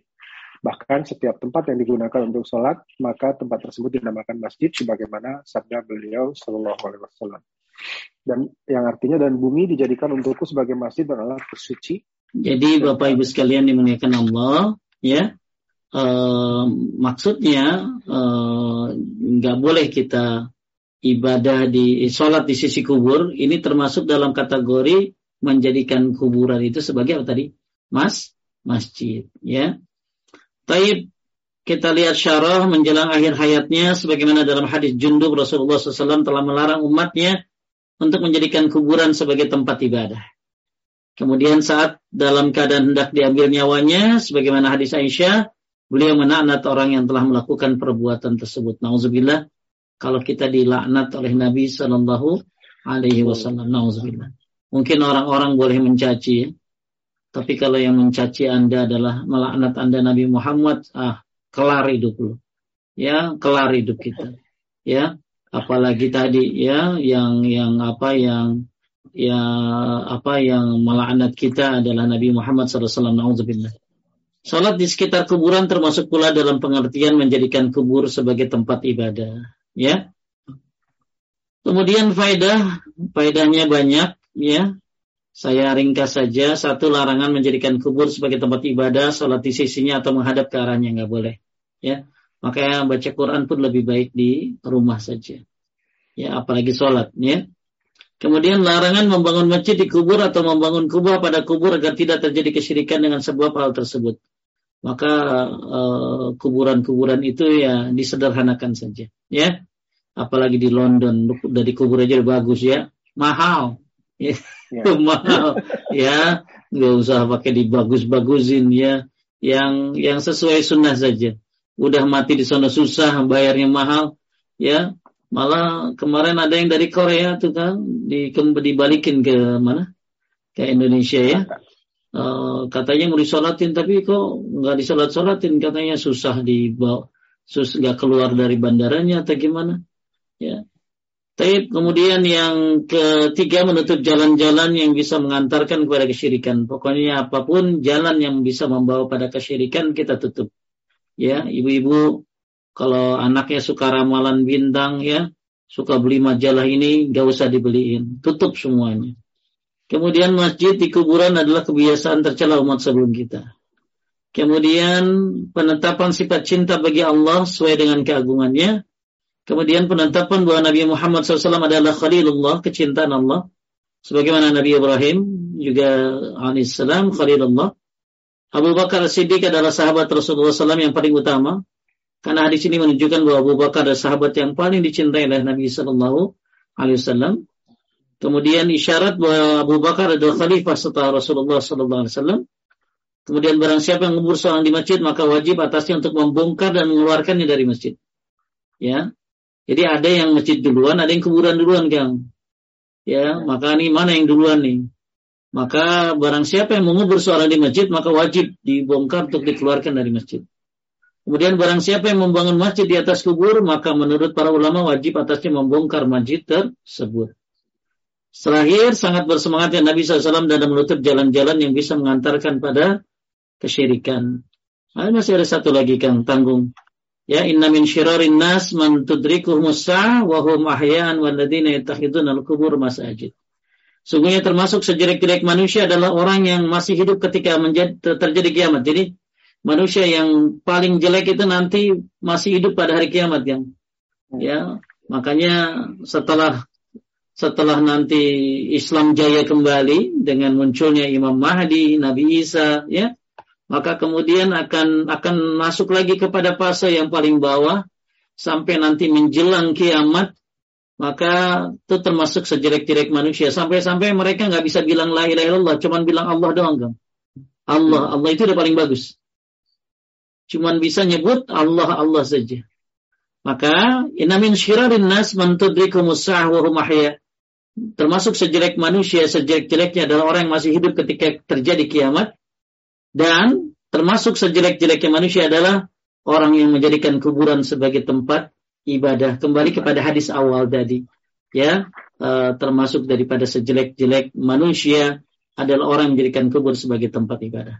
Insya Allah uh, sama pembahasannya dan insya Allah Bapak Ibu sudah tahu intinya, ya, hati-hati sifat uh, kenapa mereka bisa sampai seperti ini karena gulu kembali lagi karena berlebih-lebihan maka jangan jadi ahlul jafa jangan jadi ahlul gulu, jadilah ahlul hak. Pertengahan. Ya, kita berikan haknya para ulama, akan tetapi juga kita tidak berlebih-lebihan kepada mereka. Wallahu a'lam. Lanjut. Baik. Alhamdulillah. Uh, baik, sudah banyak nih pertanyaan yang masuk. Uh, sebelum ke penanya langsung, saya ingatkan kembali, uh, yang ingin bertanya langsung silahkan angkat tangan, nanti kita akan kesempatan Sebentar Mbak Tati sebelum ke sana kita saya share satu pertanyaan dulu uh, di sini baik. Uh, Assalamualaikum Ustaz, izin bertanya. Tadi sempat disebut tentang ulama.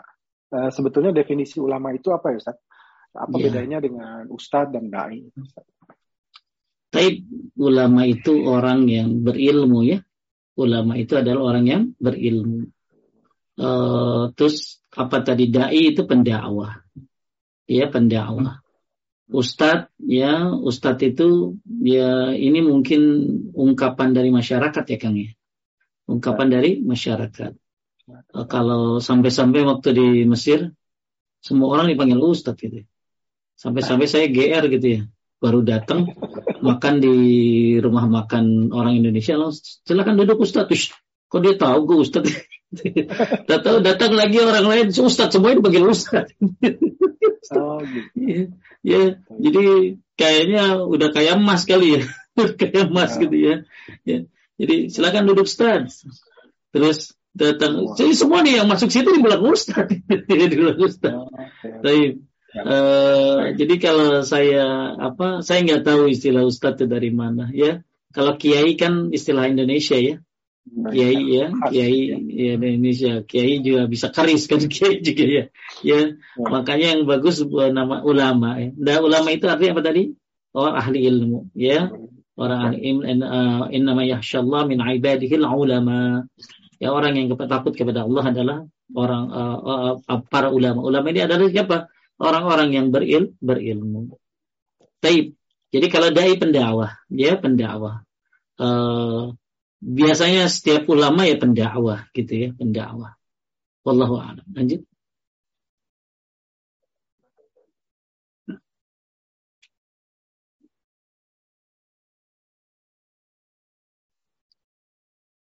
Ada lagi kan? Ada Ustaz, bentar. Uh, Mbak Tati silahkan di unmute Mbak Tati. Oke, okay. Assalamualaikum Ustaz Agus atau ulama Agus atau siapa saya harus panggil sekarang? saya khawatir. Ya, nah, Tati. Ya. Uh, Ustaz Agus, uh, uh, di Raudah. Sedang Kiai Agus ya. Kiai Agus. bro, bro aja bro. bro. Lanjut. Nah, di, di, di Madinah itu, uh, yang di Raudah itu sebetulnya apa di dalamnya itu? Itu memang bukan uh, sepertinya Abu Bakar, Umar, Rasulullah SAW itu ma uh, makam uh, mereka atau di Rauda itu? Rauda apakah rumah Nabi? Enggak, di Rauda kan setiap Raudah, orang mau ke Rauda. Oh, Rauda itu itu Mbak Tati itu kan masjid. Ya, terus itu itu yang ditutupi itu apa? Yang ditutupi. Kalau bagiannya perempuan kan ada Oh iya, kalau bagian perempuan kan ada yang hijau-hijau emas-emas ya. Mm-hmm. Itu rumah Nabi. Jadi bukan makam Rasulullah. Iya, di Nabi dikuburkan di situ berserta dua sahabatnya. Nah, berarti itu kan di dalam masjid kuburan itu. Ya, kan itu rumah Nabi. Tapi makanya, kan... makanya pelebaran Masjid Nabawi itu ke kanan bukan ke kiri. Pelebaran Masjid Nabawi itu ke kanan nggak ke kiri, karena ke kiri ada apa tadi? Jadi itu itu kan dulu rumah Nabi, kemudian Nabi bikin masjid sebelahnya, ya, bikin masjid se sebelahnya. Makanya di rumah Iso.com udah dibahas tuh. Jadi itu bukan masjid, itu rumah Nabi ya.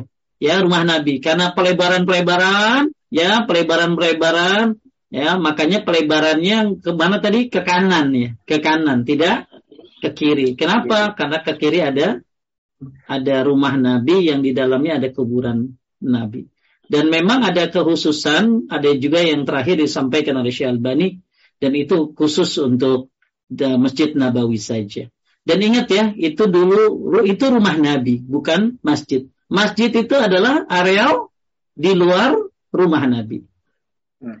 Tapi, tapi sebelahnya juga banyak orang yang sholat di situ. Kalau Rasulullah melarang itu uh, tidak dibolehkan adanya mas, uh, uh, makam dijadikan masjid. Padahal Rasulullah kerjakan orang-orang sekarang kerjakan itu di, di, di situ. Kan sebelahnya juga banyak orang sholat di situ. Iya, tapi nggak ada kuburan Nabi itu udah, udah dimelencengin dia. Apa? Jadi makanya itu kan di benteng, di benteng tiga ya Bu Tati ya. Mm-hmm. Ya di benteng tiga, makanya disyaratkan itu di benteng satu saya ulangi ya. It, jadi jangan mikir zaman Nabi itu masjid itu gede, jangan jangan mikir begitu ya. Jadi ya, masjid itu, saya, saya, jadi saya, rumah saya. Nabi, terus samping rumah Nabi apa? Nah ini nih coba lihat deh, ya. Ini ada ada apanya nih Kang? Ini gambarnya nih, saya saya share nih Ustaz. Uh. Ini sebelah ini zaman uh, Masjid Nabawi di zaman dahulu kala nih. Ah ini nih. Jadi saya lihat Bu Tati sebelahnya. Itu rumah Nabi itu yang sebelah sini tuh. Ada nggak? Ini sebelah kanan ini. Ustaz. Sebelah kanan kelihatan? Ya. Bu Tati? Ya ya. Ya. Ya. semua ini sekarang sudah menjadi uh, makanya di benteng tiga tadi, hmm. di benteng tiga karena pelebaran tadi gitu loh. Kan nggak mungkin dipindahin berarti. Iya, it's true. Nah, kan mungkin dipilih. Maka pelebarannya ke mana? Oke. Okay. Ke sebelah kan kanan. Ya, makanya yang ibu-ibu kan itu kan nanti tuh uh, apa yang di belakang pohon ini kan ibu-ibu tuh pada ke situ tuh. Makanya ya. di benteng berapa tadi? Tiga tadi. Tiga. Ya, benteng yang pertama adalah benteng apa? Kuburannya ditutup. Kemudian benteng kedua, benteng ketiga. Makanya ulama ke menya, apa uh, kenapa di benteng situ berarti ada penjaganya ada sutrahnya jadi ingat ya itu bukan uh, jadi uh, masjid uh, raudhah itu ya ini nih antara rumah Nabi dengan mim mimbar ya. itu raudhah ya okay. makanya kalau laki-laki dapatnya samping ya dapatnya samping ya. kalau perempuan dapatnya dari alas sana tapi hmm. ingat makanya kuburan Nabi dibentuk segi lima ya ya dibentuk segi lima supaya satu tidak menyerupai Ka'bah, kemudian disebutkan juga supaya orang yang yang mau sholat menghadap situ itu tidak mengarahnya. Ya, wallahu alam bentuknya seperti apa. Tapi ada yang menyebutkan juga itu khusus untuk Nabi Shallallahu Alaihi Wasallam. Baik itu aja. Baik. Uh, juga, uh, uh, no, no, no, banyak yang tanya. Oke, okay, okay, sudah, sudah. Jazakumullah ya. khair. Oh, iya. Kasihan yang lain. Baik. Rati. Eh, saya silakan Mas Laksmono dari Surabaya silakan diambil singkat saja insya Allah. Assalamualaikum. Assalamualaikum warahmatullahi wabarakatuh. Assalamualaikum warahmatullahi wabarakatuh. Ya. Uh, gini Ustaz, ini kebetulan ini saya tunggu-tunggu pas ini kebetulan di keluarga kami lagi bahas tentang merencana mau uh, renovasi kuburannya Bunda Ustaz. Nah, ada semacam berbeda pendapat tentang apa membangun atau meng, setengahnya merenovasi itu. Sementara yeah. memang kami hanya membatasi uh, uh, makam itu di sekeliling selebar satu meter kali dua meter itu ada semenan setinggi 20 cm keliling aja Ustaz sama sama nisan batu nisan. Terus sementara di, di, di pendapat lain ternyata itu nggak boleh. Ya, memang nggak boleh. Ya, emang nggak boleh. Batasan dalam batasan untuk merenovasi batasannya maksimal seberapa seberapa seberapa boleh? Ya, nggak, emang nggak boleh boleh nggak boleh diapa-apain pak. Saya baca uh, ada satu pertama uh, Pak siapa namanya lupa saya dari Surabaya sih Pak Laksmono. Pak Laksmono ya. Tapi Pak Laksmono.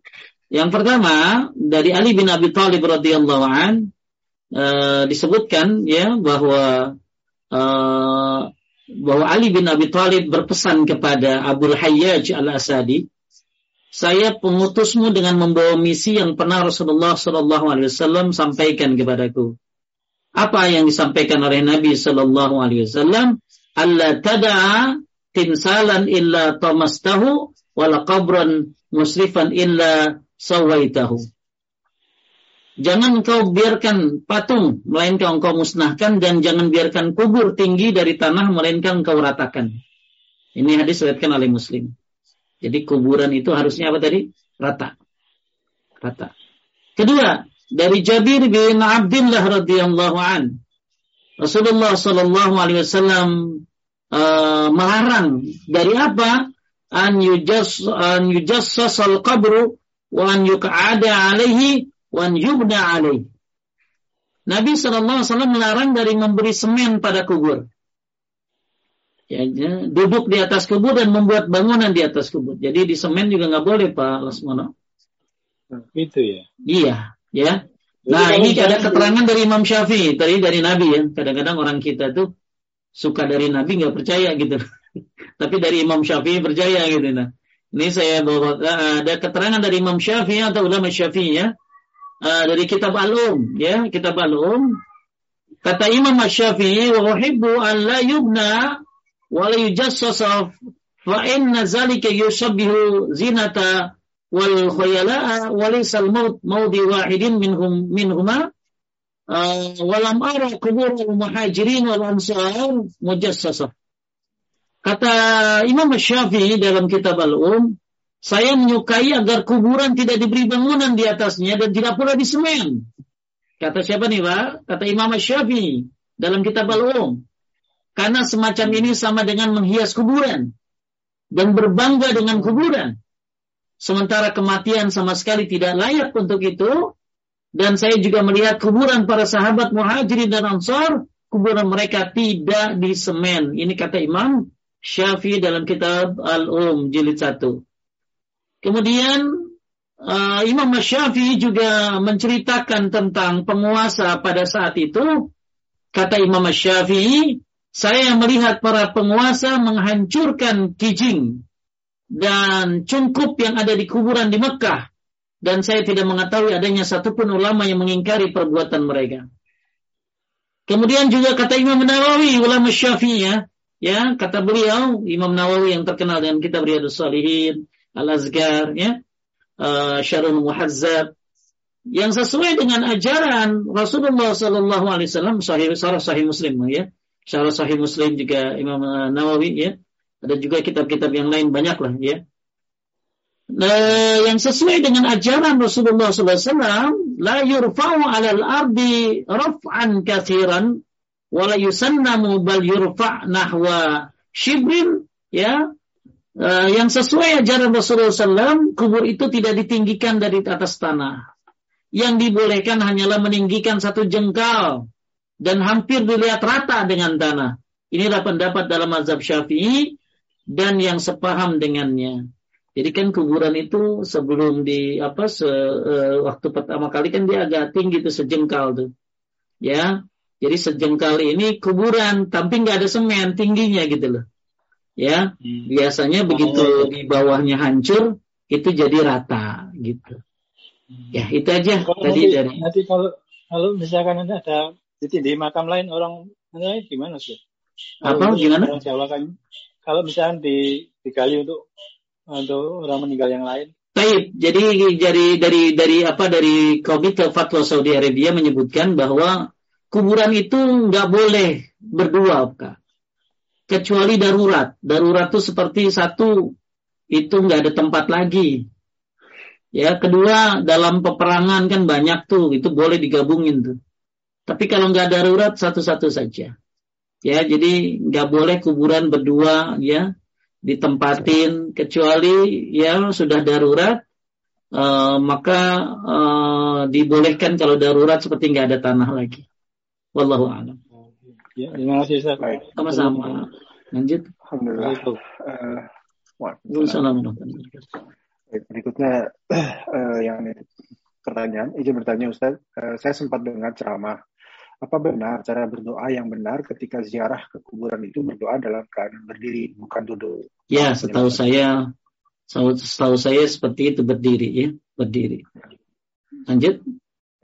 Gitu uh, doang kali. Itu aja, Ya, siap. Assalamualaikum uh, Ustaz. Saya pernah melihat beberapa kali ada beberapa orang yang berdiri atau duduk di dekat pagar Masjid Nabawi menghadap ke makam Baki. Mereka berdoa dari buku yang mereka baca. Apakah mereka berdoa untuk yang dikuburkan di Baki, Ustaz? Jadi kalau Anda lihat orang-orang pada ngumpul di di luar Baki sebenarnya itu banyak orang Syiah ya. Orang hmm. Syiah berdoa dulu ya berdoa buat uh, itu kan di situ ada kuburan Fatimah ya, ada kuburan Fatimah. Hmm. Jadi orang mereka punya buku-buku sendiri berdoa buat Fatimah mereka. Itu setahu saya orang-orang Syiah dulu banyak kumpul-kumpul di luar Baki ya.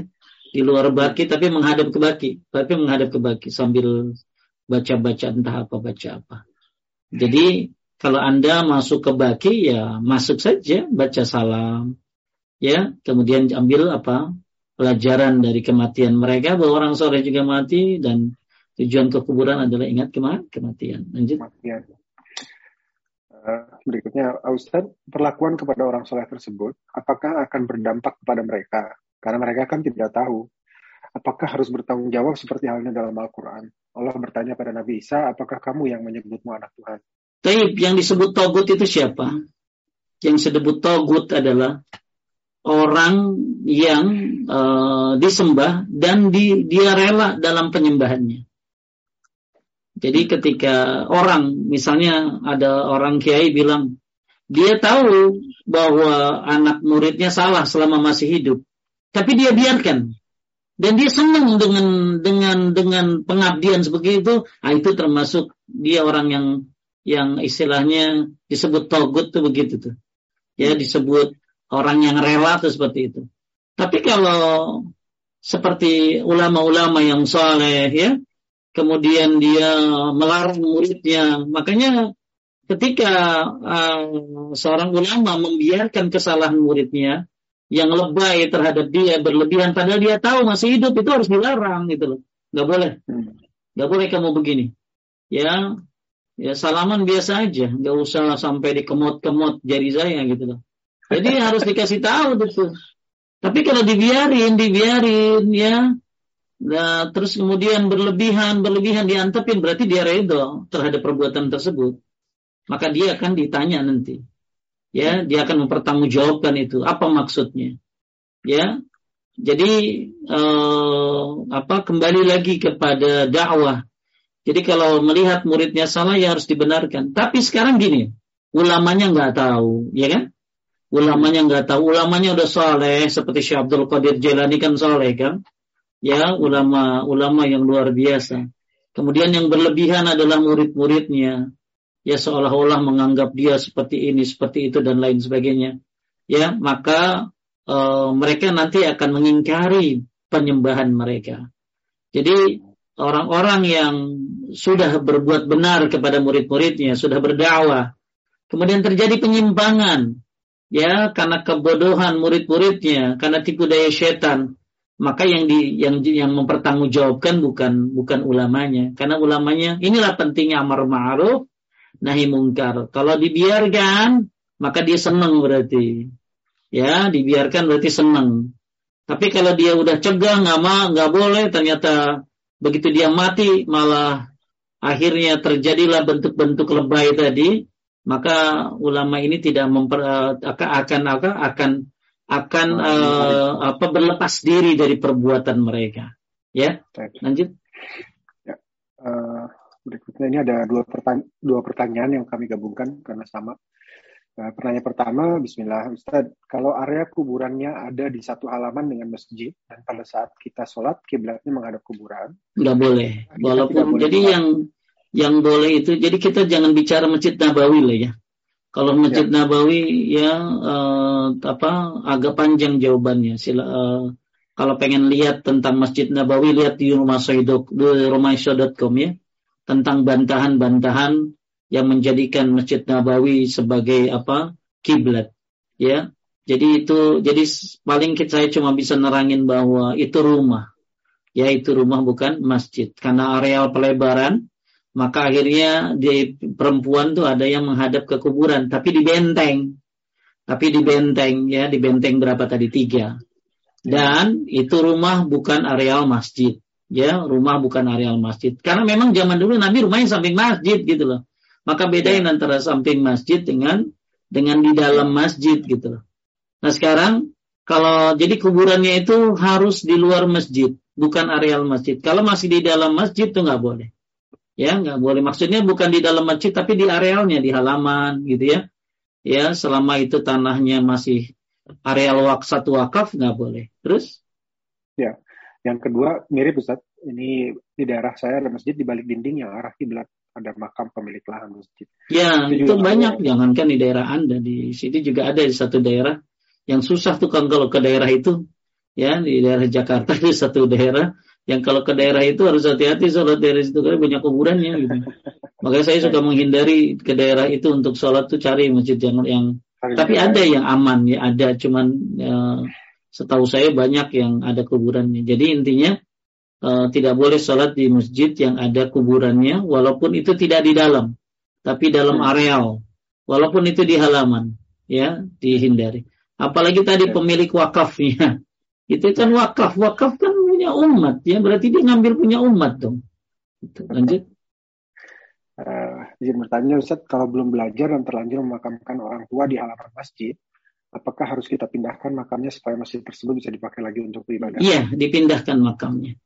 Ya itu lebih baik. Dipindahkan makamnya ke tempat yang layak pemakaman kaum muslimin. Jadi makam itu jangan sendiri-sendiri kan ya. Apalagi makamin kubur taruh makam di rumah jangan. Ya bisa berkurang ahli warisnya itu bisa jadi turun harganya ya ya. Jadi kenapa jadi kalau tanah apa ada orang kan yang meninggalnya dikubur di rumahnya gitu ya. Wah itu ya jadi apa ya jadi berkurang itu apa nilai tanahnya. Jadi ditaruh di makabir ya di tempat kaum muslimin berada. Jadi dipindahkan ya lalu dipindahkan ke tempat kaum muslimin.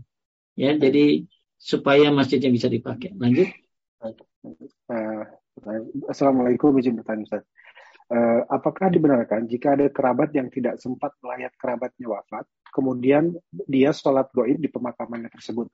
Syukran. Apakah dibenarkan jika sebentar kan, jika ada kerabat yang tidak sempat melayat kerabatnya wafat, kemudian dia sholat gaib di pemakamannya tersebut? Ya, ada ulama yang membolehkan untuk sholat jenazah, uh, tapi ada juga yang tidak membolehkan. Ya, dibolehkan untuk sholat jenazah karena nggak ada ruku sama sujudnya karena nggak ada ruku sama sujudnya. Ya, jadi ada ulama terbagi dua pendapat ya. Ada yang membolehkan, ada yang tidak. Yang membolehkan boleh untuk hanya sholat jenazah saja. Ya, bahkan saya pernah baca sampai 30 hari kan.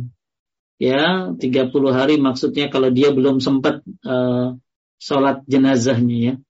Jadi ada yang membolehkan karena apa? Karena ada Nabi juga pernah sholat jenazah kepada seorang apa seorang yang kerja di masjid ya waktu itu meninggal maka Nabi sholat jenazah di kuburan. Itu setahu saya riwayat yang Bukhari. Tapi ada ulama lain yang mau nggak boleh karena tadi larangan sholat di kuburan. Maka eh, ada yang membolehkan asalkan hanya sholat jenazah saja karena nggak ada ruku dan sujudnya. Allah Eh, berikut ini Ustaz. Bismillah. Kalau mau sholat tahajud ini di luar topik. Sudah yang sesuai topik sudah habis. Uh, Bismillah. Kalau mau sholat tahajud lebih dari dua rakaat, uh, misalnya delapan rakaat, apakah niat dalam hati dilakukan setiap selesai dua rakaat? Lalu sebelum mulai dua rakaat selanjutnya, apakah niatnya boleh sekali saja sebelum rakaat pertama? Atau perlukah kita menyebutkan total jumlah rakaat yang dilakukan dalam niat kita? cukup bilang sholat sunnah aja udah cukup. Ya, nggak usah pakai dua rakaat. Ya, kayak sholat zuhur, udah sholat zuhur aja. Nggak usah bilang empat rakaat karena sholat zuhur pasti empat. Ya, jadi, mau di sekali, UK sekali, juga sekali ya. Aja, ya, jadi terus kemudian anda niat itu keinginan kan kan? Betul. Jadi kalau anda sudah sudah punya keinginan mau sholat, berarti Anda nggak usah niat. Itu kan keinginan itu niat. Nggak mungkin.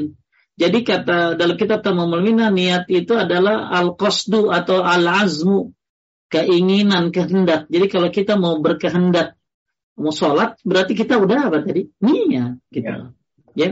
Dan kalaupun memang kita mau niat, itu di dalam hati ya.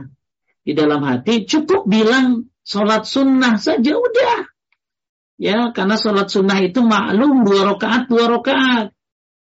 Jadi nggak usah setiap sholat sunnah niat sholat sunnah dalam hati, ya sunnah dua rakaat. Nggak usah, cukup niat sholat sunnah saja kalau memang harus niat di dalam hati ya.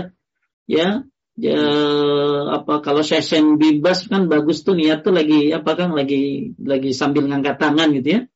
Ya, Allahu Akbar niat di hati sholat sunnah. Udah gitu aja. Jadi Anda nggak usah niat Apalagi niat saya sholat sunnah yang terakhir, yang ke-8 gitu. Nggak usah. Jadi kalau niat yang boleh sekali saja dalam rokaat pertama. Jadi setiap sholat kita boleh niat. Boleh niat tapi dalam hati. Dan niatnya cukup niat sholat sunnah aja. Udah nggak usah pakai dua rokaat. Apalagi pakai madhab kiblat. Dengan kiblat masyarakat kan ya.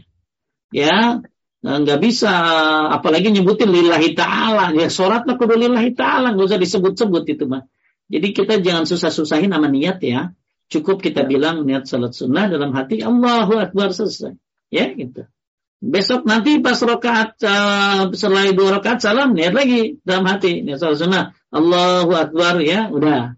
Uh, pas rokaat yang ke apa ke, yang ketiga ya niat lagi dan niat salat sunnah. Udah gitu aja ya atau niat tahajud atau niat kiamun lail boleh gitu aja. Nggak usah hmm. nyebutin nilainya duanya nggak usah ya. Praktis Baik. praktis. Lanjut. Baik berikutnya. Ini terakhir Ustaz untuk malam ini insya Allah Assalamualaikum warahmatullahi wabarakatuh. Ingin bertanya di luar tema. Saya sempat ikuti kajian Ustadz mengenai pembahasan boleh sholat di atas kendaraan. Uh, jadi Ustadz, saya pernah kejebak macet ketika pulang kuliah, dan pada saat itu sedang maghrib dan macet benar-benar kendaraan tidak bisa bergerak, efek dari demo kenaikan BBM. Dan saya tidak tahu harus sholat bagaimana di atas motor. Jadi sampai di rumah sudah masuk isya, dua jam lebih kejebak macet. Terus saya sholat isya dulu baru maghrib. Apakah itu sudah cocok Ustaz? Atau harus maghrib dulu baru isya? Yang bagus maghrib dulu baru isya. Ya, berarti dia dijama ini ya, dijama ya. Dijama. Cuman yang naik motor sih sebenarnya lebih ringan ya Kang ya daripada naik mobil ya. ya. Kalau naik mobil susah kali kalau dia nyetir ya. Tapi ya. kalau dia punya supir enak kali. Tapi kalau naik motor mah saya lebih seneng karena cepat bisa melipirnya gitu loh. Iya. Bisa melipir ke pinggir ya. Ya bahkan orang bisa ngangkat-ngangkat motor itu. bisa ngangkat-ngangkat motor ya. Ya, ngangkat-ngangkat motor ya karena enteng. Jadi ke mudah-mudahan tidak terjadi lagi. Tapi kalau memang bisa sholat harusnya dia sholat sesuai dengan kemampuannya. Ya, apalagi bisa melipir sebentar, cari tempat yang mungkin bukan kalau kosong nggak mungkin, mungkin ada sedikit tempat ya bisa sholat. Atau karena macet bisa gantian sama temannya, ya mengganti sama temannya. Tapi temannya jangan suruh videoin ya, biar viral gitu, jangan ya. Jadi kalau tadi kan dia ini sholat di rumah gitu ya, ya berarti di jama, ya berarti ya. sholatnya maghrib dulu tiga baru isya itu yang bagus, ya. Tapi kalau udah terjadi ya sudah ya nanti kalau mudah-mudahan nggak terjadi lagi. Jadi harusnya didahulukan maghrib dulu baru isya walaupun di waktu isya. Ya, sebagaimana Nabi juga pernah uh, dalam riwayat Bukhari dalam perang uh, itu Nabi sholatnya uh, mendahulukan yang sudah lewat tuh. Ya, lanjut. Kecuali ya, kecuali kan apa? Jadi sholat itu harus berurutan kecuali waktu yang di belakangnya sudah mau habis. Misalnya kita pengennya oh, sholat zuhur dulu, ah, mau asar gitu ya. Hmm. Tapi asarnya udah mau habis, maka itu asar dulu baru zuhur. Oh, Oke. Okay. Nah, kedua ngikutin imam. Akang kan pengennya maghrib dulu baru isya. Pas di rest area, imamnya ternyata sholat isya. Nah, kan ngikutin isya dulu baru maghrib. Hmm. Ya, atau boleh juga begini. Akang sholat maghrib di belakang dia yang empat rakaat. Nah, akang rakaat ketiga kan tahiyat akhir. Hmm. Ya, dia kan tahiyat awal. Eh, dia kan rakaat keempat. Ya, akang hmm. tahiyat terus salam, lanjut ikut satu rakaat. Sholat isya di belakang dia yang sholat isya. Jadi maghrib dapat, isya dapat satu rakaat. Ya, jadi bo, dibolehkan orang sholat tidak berurutan dengan empat sebab. Pertanyaan pertama yaitu karena waktu asarnya sudah mau habis. Hmm. Ya, yang kedua karena ngikutin imam imamnya asar, ya dia di asar dulu, duhurnya nanti. Kemudian yang ketiga dia lupa, aduh terbalik gua sholat ya sholat apa terbalik tadi asar dulu baru zuhur. Yang keempat ya orang yang mungkin belum punya ilmu. Ya, dan makanya sekarang udah tahu. Jadi sholat itu harus berurutan. Ya, kecuali empat sebab tadi dia boleh eh, mendahulukan. Lanjut, habis? Habis Ustaz untuk malam ini Alhamdulillah. Alhamdulillah. Ya mudah-mudahan Bapak Ibu sekalian dimudahkan uh, untuk apa uh, untuk apa jadi pelajaran pada malam ini. Uh, Alhamdulillah tuh di bagi yang penasaran tentang kuburan Nabi bisa dilihat di chattingnya di chatting ada ya tentang jawaban dari Syekh bin Salih Rusaimin tentang uh, syubhat tentang kuburan Nabi di dalam masjid. Ya, jadi intinya saya nggak panjang-panjang karena memang panjang banget bahasannya. Yeah. Jadi bisa dilihat, dibaca, dibuat Butati yang nanya tadi bisa dilihat di rumaiso.com ya tentang uh, syubhat kuburan Nabi di dalam masjid ini suka dijadikan dalil gitu ya. Oh Nabi aja kalau kuburannya di dalam masjid itu bukan masjid itu rumah dia. Itu rumah Nabi Shallallahu Alaihi Wasallam bukan masjid. Ya, karena Nabi sampingnya nama masjid.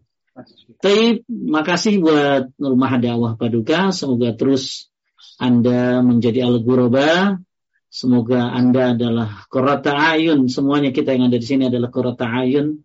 Semoga kita semuanya tadi menjadi uh, apa tuh tadi itu ya uh, apa give uh, apa nikma nikma lahum ya kita mudah-mudahan jadi penyejuk mata mudah-mudahan kita jadi apa uh, ya, apa uh, jadi orang yang karamah ya. Karamah ini karena istiqomah di atas tauhid dan sunnah. Dan disebabkan kita adalah orang-orang yang al-ghuraba. Semoga tuba kita mendapatkan surga tersebut. Dan mudah-mudahan ini adalah jadi semangatnya kita terus untuk uh, memperdalam tauhid dan mengajarkannya, menyebarkannya dan tentunya juga istiqomah di atasnya. Barakallahu fikum. Subhanaka Allahumma bihamdika asyhadu an la ilaha illa anta astaghfiruka wa atubu ilaik. Assalamualaikum warahmatullahi wabarakatuh. Waalaikumsalam warahmatullahi wabarakatuh. Jazakallah khair Ustaz uh, atas ilmunya hari ini. Insya Allah kita akan bertemu kembali dua minggu yang akan datang. Sementara dari Rumah Dakwah Paduka besok ada kajian lanjutan. Kami dari pengurus dan uh, panitia mohon maaf jika ada kesalahan baik dalam sikap maupun perkataan. Insya Allah kita akan bertemu kembali. Barakallahu fikum. Assalamualaikum warahmatullahi